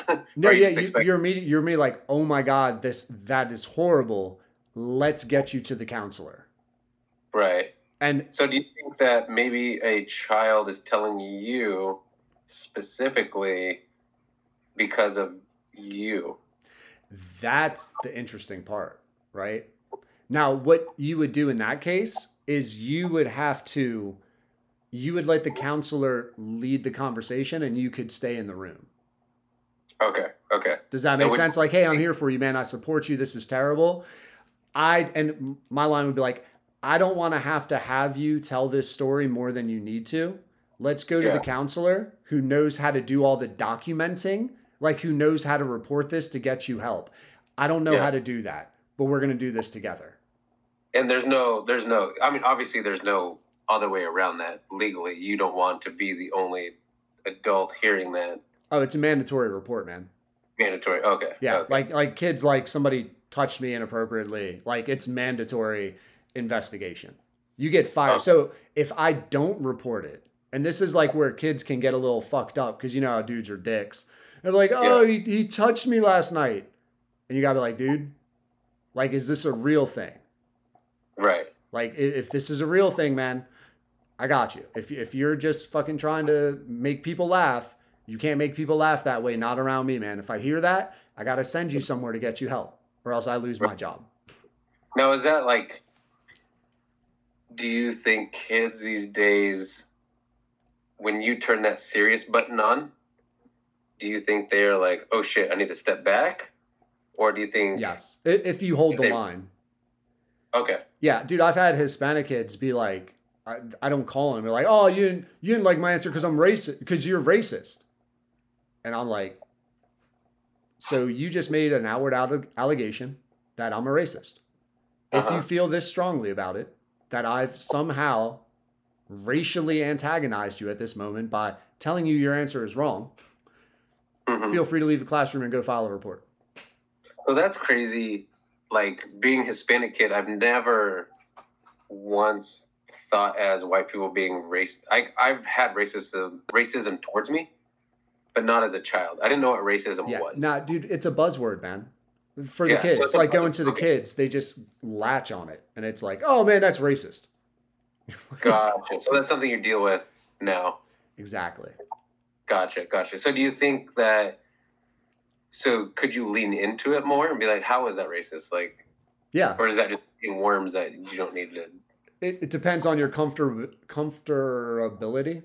So, like I Uh-huh. was telling you, I'll know why I'm at this point in my life. Like, I'm not fearing a 12 year old because I feel like I'm prepared for my job and I do it well. Right, there are yeah. some people that do not want to challenge a child who calls them out about stuff because they feel somehow they're Uh. going to get in trouble, they're not going to win. And I'm like, nah, dude. Like, this kid calls me a race. All right, cool. Go to the office, bring your parents in, let's have a conference. Let's explore how I'm a racist. All right. do you think that your um, your background, but what you're also doing, makes you confident that you're not that you can stand up against a racial charge? Like Yeah, you well, are me. I'm not saying it's a racial charge. I'm just saying yeah, like whatever the accusation. No, I'm dude. Yeah, confident I, com- I I communicate with so many people, but I could get that little white chick from Delaware who's like, I've never hung out with black kids. Like I don't want to get called racist, you know. there's an aggression towards th- there's a difference in class communication. Like lower class middle class upper class. When you talk about manners and elbows and etiquette you know like i'm Mhm. not fucking we're not sipping red wine out of china with background music playing and so dear how was your day today? Tell me like that's not how i grew up man. Like you grew up fucking there wasn't anybody around. You talk shit and you talk too much shit dude. You you get put on the ground. So like Yeah. you find this balance of self-regulating and and I don't know if all teachers, uh, the majority of teachers that I'm around, middle to upper class white females. And the thing I take for granted is that sometimes they get fearful of controlling 25 kids that could like one of them could easily outpower them just physically. Mm, And I don't and again, dude, I'm I'm five ten. I'll I'll say I'm five ten because you're five nine. I'm five ten, Right. a buck seventy. I'm not super big, but like I'm not fearing. I'm not fearing a eighth grader. yeah. But a lot of a lot of female teachers do. So then, if that, I think for them, if that conversation were to escalate in the worst way, how do you gain control? Me, I'm like, I got a booming voice. I'm gonna put you in your place. Like I'm not, I'm not fearful of losing control of 25 kids. Yeah. Where I don't think everyone feels that way. Yeah. So I don't think maybe they even want to take that on for fear of the escalation. Interesting. Man, I could not imagine being in front of children. So how big's your class? Like is that an issue? Oh yeah, man. It it's it's getting there. That's uh I've been I actually a couple of state senator people running for state senate. I was like, look, man, y'all got to figure this out funding wise. We can't we can't keep having classes of 25, 30 kids. Um, So what does funding look like? Is it just does funding need to go to bigger schools, more teachers, or a little bit of both? Or what is that like? s- smaller class sizes. So you vote for your interest, right? Like, is that all that?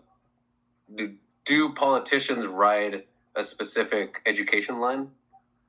Um, in Delaware, I've not heard. So even so, typically the union endorses Democratic candidates. Now, what that means is they give a lot of money towards education. From my experience, what I see that going to is not um, lessening class sizes. It adds to administration. So, like for Oh. instance, something that was really good is we had two full-time counselors put in. So the the child dealing with gender identity, and Mhm. I don't feel competent to help them navigate that. So I now actually have someone in building that I can refer the kid to immediately if it's distracting from their learning, which is awesome. But that's a class of 25. Where if that counselor wasn't a counselor, was a teacher, we'd have two teachers in that class would be 12 and 13. And now if our focus is you writing essays, you reading on grade level, you analyzing stories or nonfiction, I can give you feedback if my ratio is lower. Right. So like the thing that fucks with me is like I even though I work in a school, like I don't know schools feel this need to like provide breakfast, lunch, aftercare, emotional support. And I'm like, weren't schools fucking what like when did we lose our main purpose of like educate? And not that it's not needed, but I'm like it's like you're almost trying to do too much so you don't get anything done well. Right. So let me ask you this: What was your favorite teacher growing up, and do you try and mimic that in your own teaching style? And what would you like to change about how you kind of like teach? Um, so what I'd like to change is my sarcasm. I'm very I'm a negative person right away and I got zero qualms with fucking with kids and I'm like, dude, I just got to be more I just got to be more positive. Like I got to I got to be more of a hype man.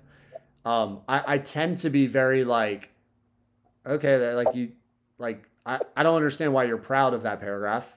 Yeah, it's a good paragraph, but like I'm not going to be like, oh my God, that's the best topic sentence I've ever read. Like, yeah, good job doing your job. How come you didn't do Right. two of them? Like, I don't know. It's just my personality. Yeah, yeah, yeah. Um, So, what would it look like in that situation? Because I feel like I've been that kid who has had a sarcastic teacher like you, and like when I do good, I feel it, like I'm hyped. But when I do bad, I feel, and not because of the teacher, almost belittled. yeah. You know. Yeah. yeah. Um, And that's, and that's because I'm weak. I, I give off a persona as that I'm thinking of kid Anthony. I give a persona off that I'm tough, yeah.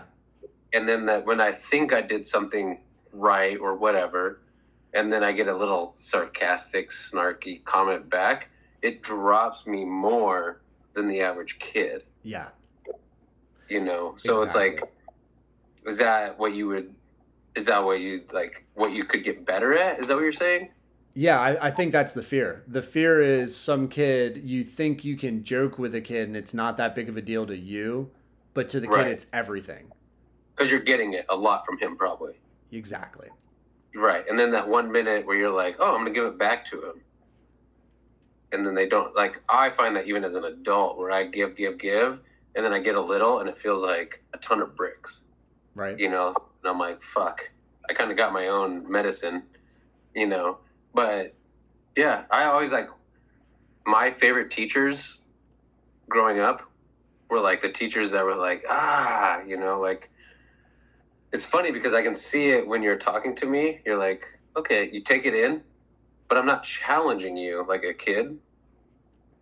So you're able to process what I'm saying and you want to give the same energy back. But I could imagine if I was just like inundating you with just, you ain't shit, Mr. O'Grady, you know? and then I'm like, here's my essay. And you're like, well, your shit ain't shit, motherfucker, you know? It'd be like, you got an S on this. What Yeah, do you mean an S? Shit. Actually, S squared. Why? Because this is straight shit. Yeah, I'll wipe my ass with this, you know? Like, at the same time, like I, there's probably like my favorite teacher was always like, man, that is wild. He would never use. I just remember his name was Slack, and he would never use actual like words that meant anything. It was like that is wild. what in the sky? Heavens came down on you, and he was a Southern black dude in Oregon, so he didn't know what the fuck he's talking about. He's like, man, did the gates of heaven open up and you wrote this? Because I don't know who wrote this, son. And I'm like, I don't know, you know. And he's like, well, let's work on this. You know, it's like something so far that I just didn't like took me to another place. And then he was like, well, you know, the trash man cometh, and I got to take this paper, you know. And I'm like, yeah, you're right, you know. And he's like, let's focus on the good, you know, his little southern accent. And I'm like, I don't even know what this means, but I'm with it. But he's like, basically telling me I'm trash. And he's like, you're good on the, f-. and he'd always go back to, well, I noticed you had a good game on the soccer pitch. That's good.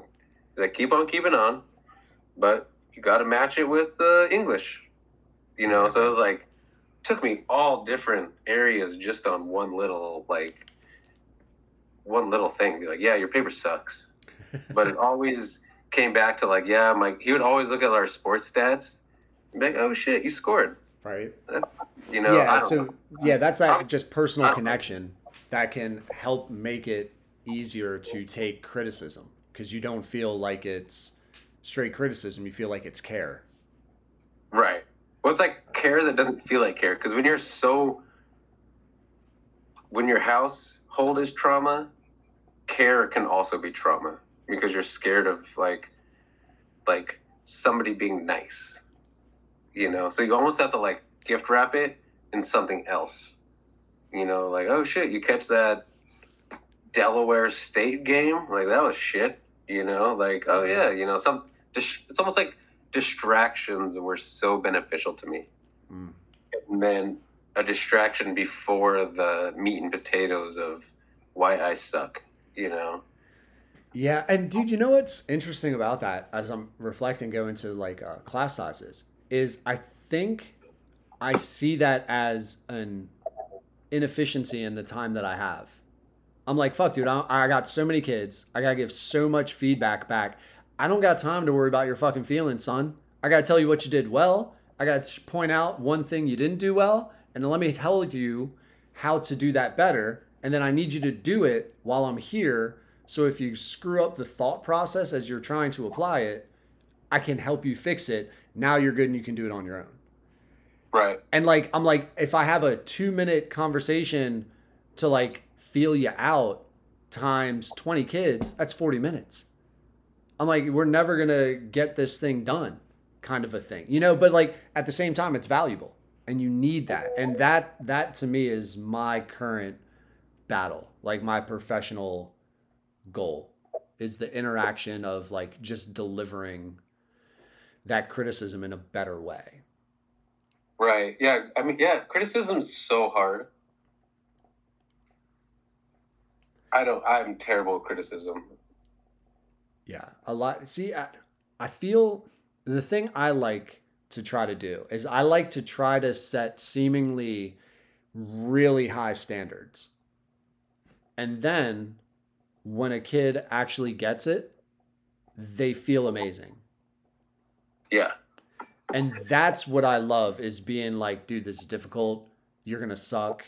It's going to be hard. You're not going to get it. And if you just push through when you do get it, you're going to be like, wow, I accomplished this. The whole I did that thing. I did that.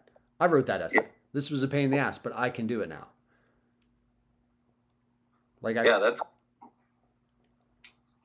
I guess that's my favorite type of teacher. It was this old, like, this older, real hardcore, gave no fucks English teacher that was like, yeah, you wrote 18 limericks. How come you didn't write one good one?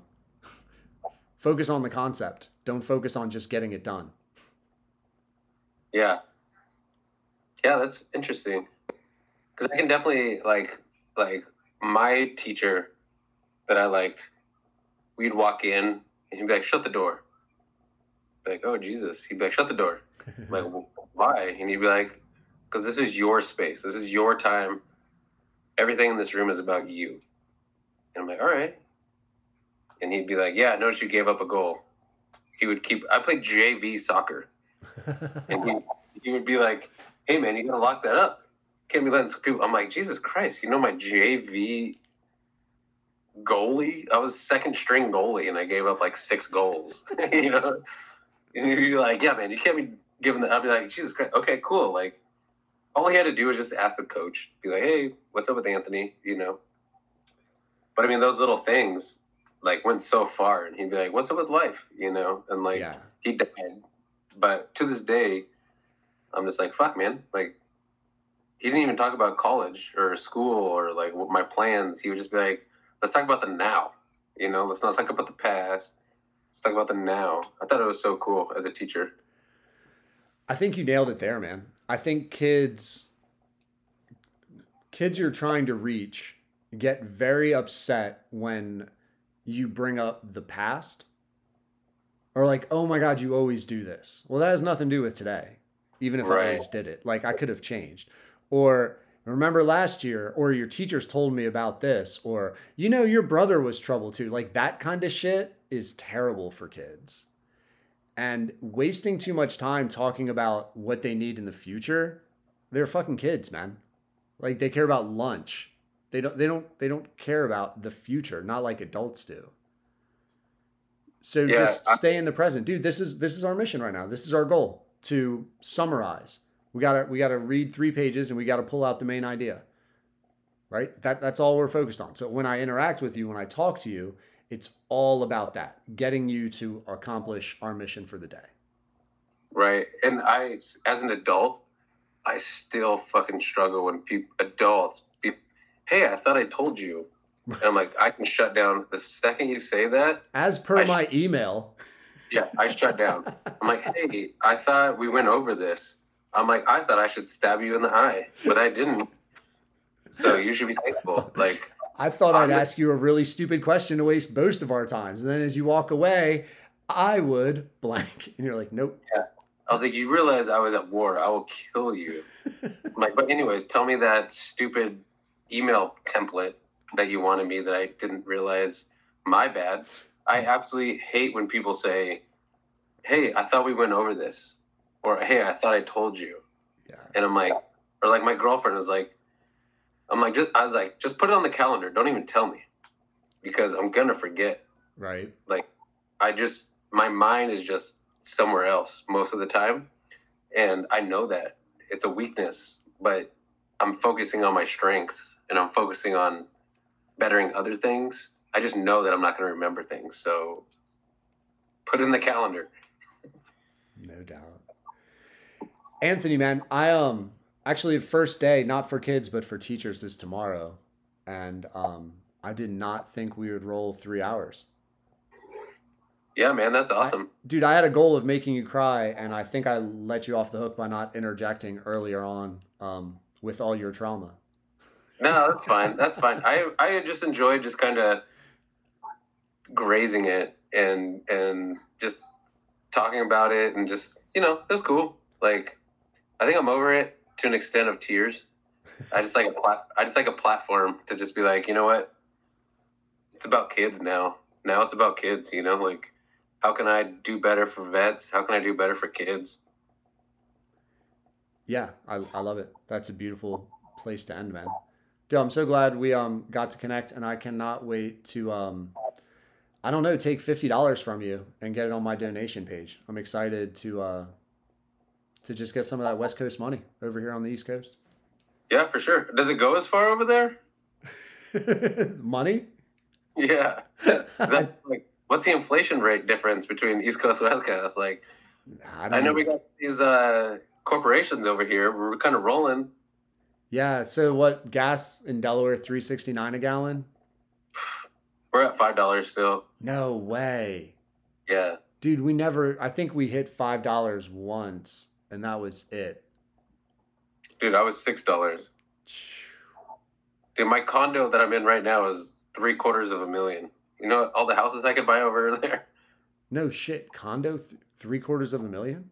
Yeah, seven eighty nine. Just got my tax statement. And what's the square footage in that? Uh like twenty one hundred? Oh, dude, that's a huge condo. Yeah, three bedroom, three bath.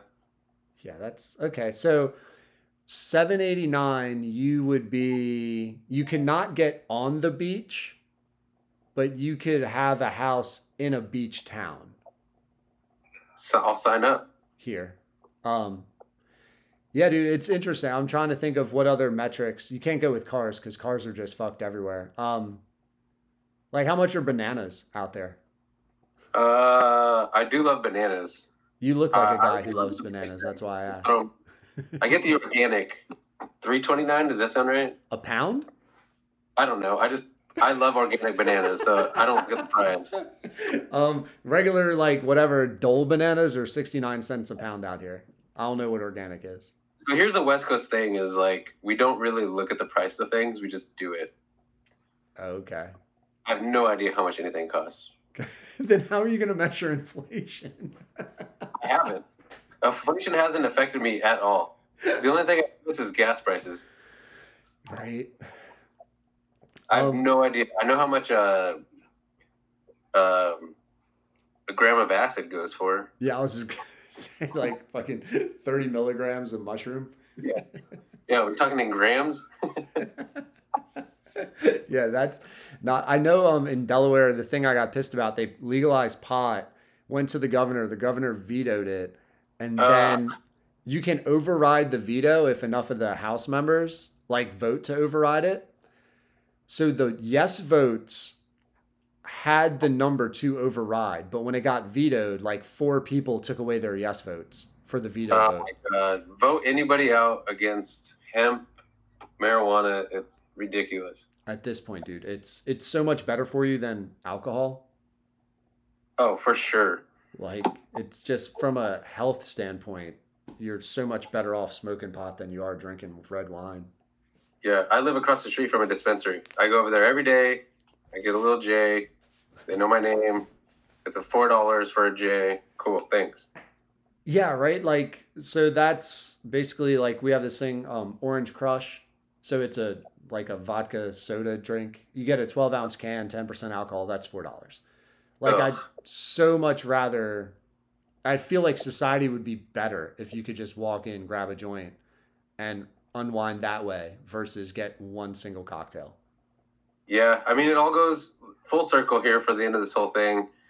Like, we want the military, the government doesn't want to empower trauma kids, low income kids, because then we won't join the military. You know, Yeah. like if we if we all of a sudden get off of alcohol and stop acting like sheep, then they can't control us. You know, like all those things are there for a reason. You know. Conspiracy. That's the drugs talking right there, Mr. Conspiracy. Yeah, I know. All right, well, it's a pleasure, man. yeah, dude. I'm looking forward to just I don't know knowing you through social media, and um, if you ever hit the East Coast up, man, if you have for some reason in Delaware, uh, feel free to look me up. Yeah, absolutely, man. Sorry, my uh, screen doesn't. I don't normally look this intense. I have, a, I have a Mexican shirt on, a gold chain, and a Cabela's hat on, just to put it out there. yeah, I was hoping for the Bass Pro hat. Why are why are so many motherfuckers wearing like Bass Pro hat and fishing hats now? Why is that a thing? I, I actually fish, so in my defense, I got it with my fishing pole. okay, I, I'll send you some. I'll send you some salmon. How about that? dude, I'll take that, man. Yeah, man, love me some salmon. Some Silver Creek. All right, man. Hey, it was a pleasure. Thanks, Sean. Yep, have a good one, dude. Signing off, man. Thanks to Andre Psyche for supporting the Getting to Know You pod. Search up Andre Psyche on social media. Give him a follow just for the fuck of it. Dear listeners, if you've enjoyed getting to know today's guest or just want to support this upstart podcast, go to our Patreon. For as little as $2 a month, your donation will help with all the costs associated with producing the Getting to Know You pod. Don't forget the three free ways to support the pod. 1. Subscribe to the Getting to Know You pod. 2. Friend and follow the Getting to Know You pod on Twitter, Instagram, Facebook. 3. Go to Apple, write a review. And finally, if you or someone you know would like to become a sponsor of or advertise on the Getting to Know You pod, we would love to partner with you. We have a wide ranging global audience that would like to get to know more about your brand or business. If you're interested, just message us. See you.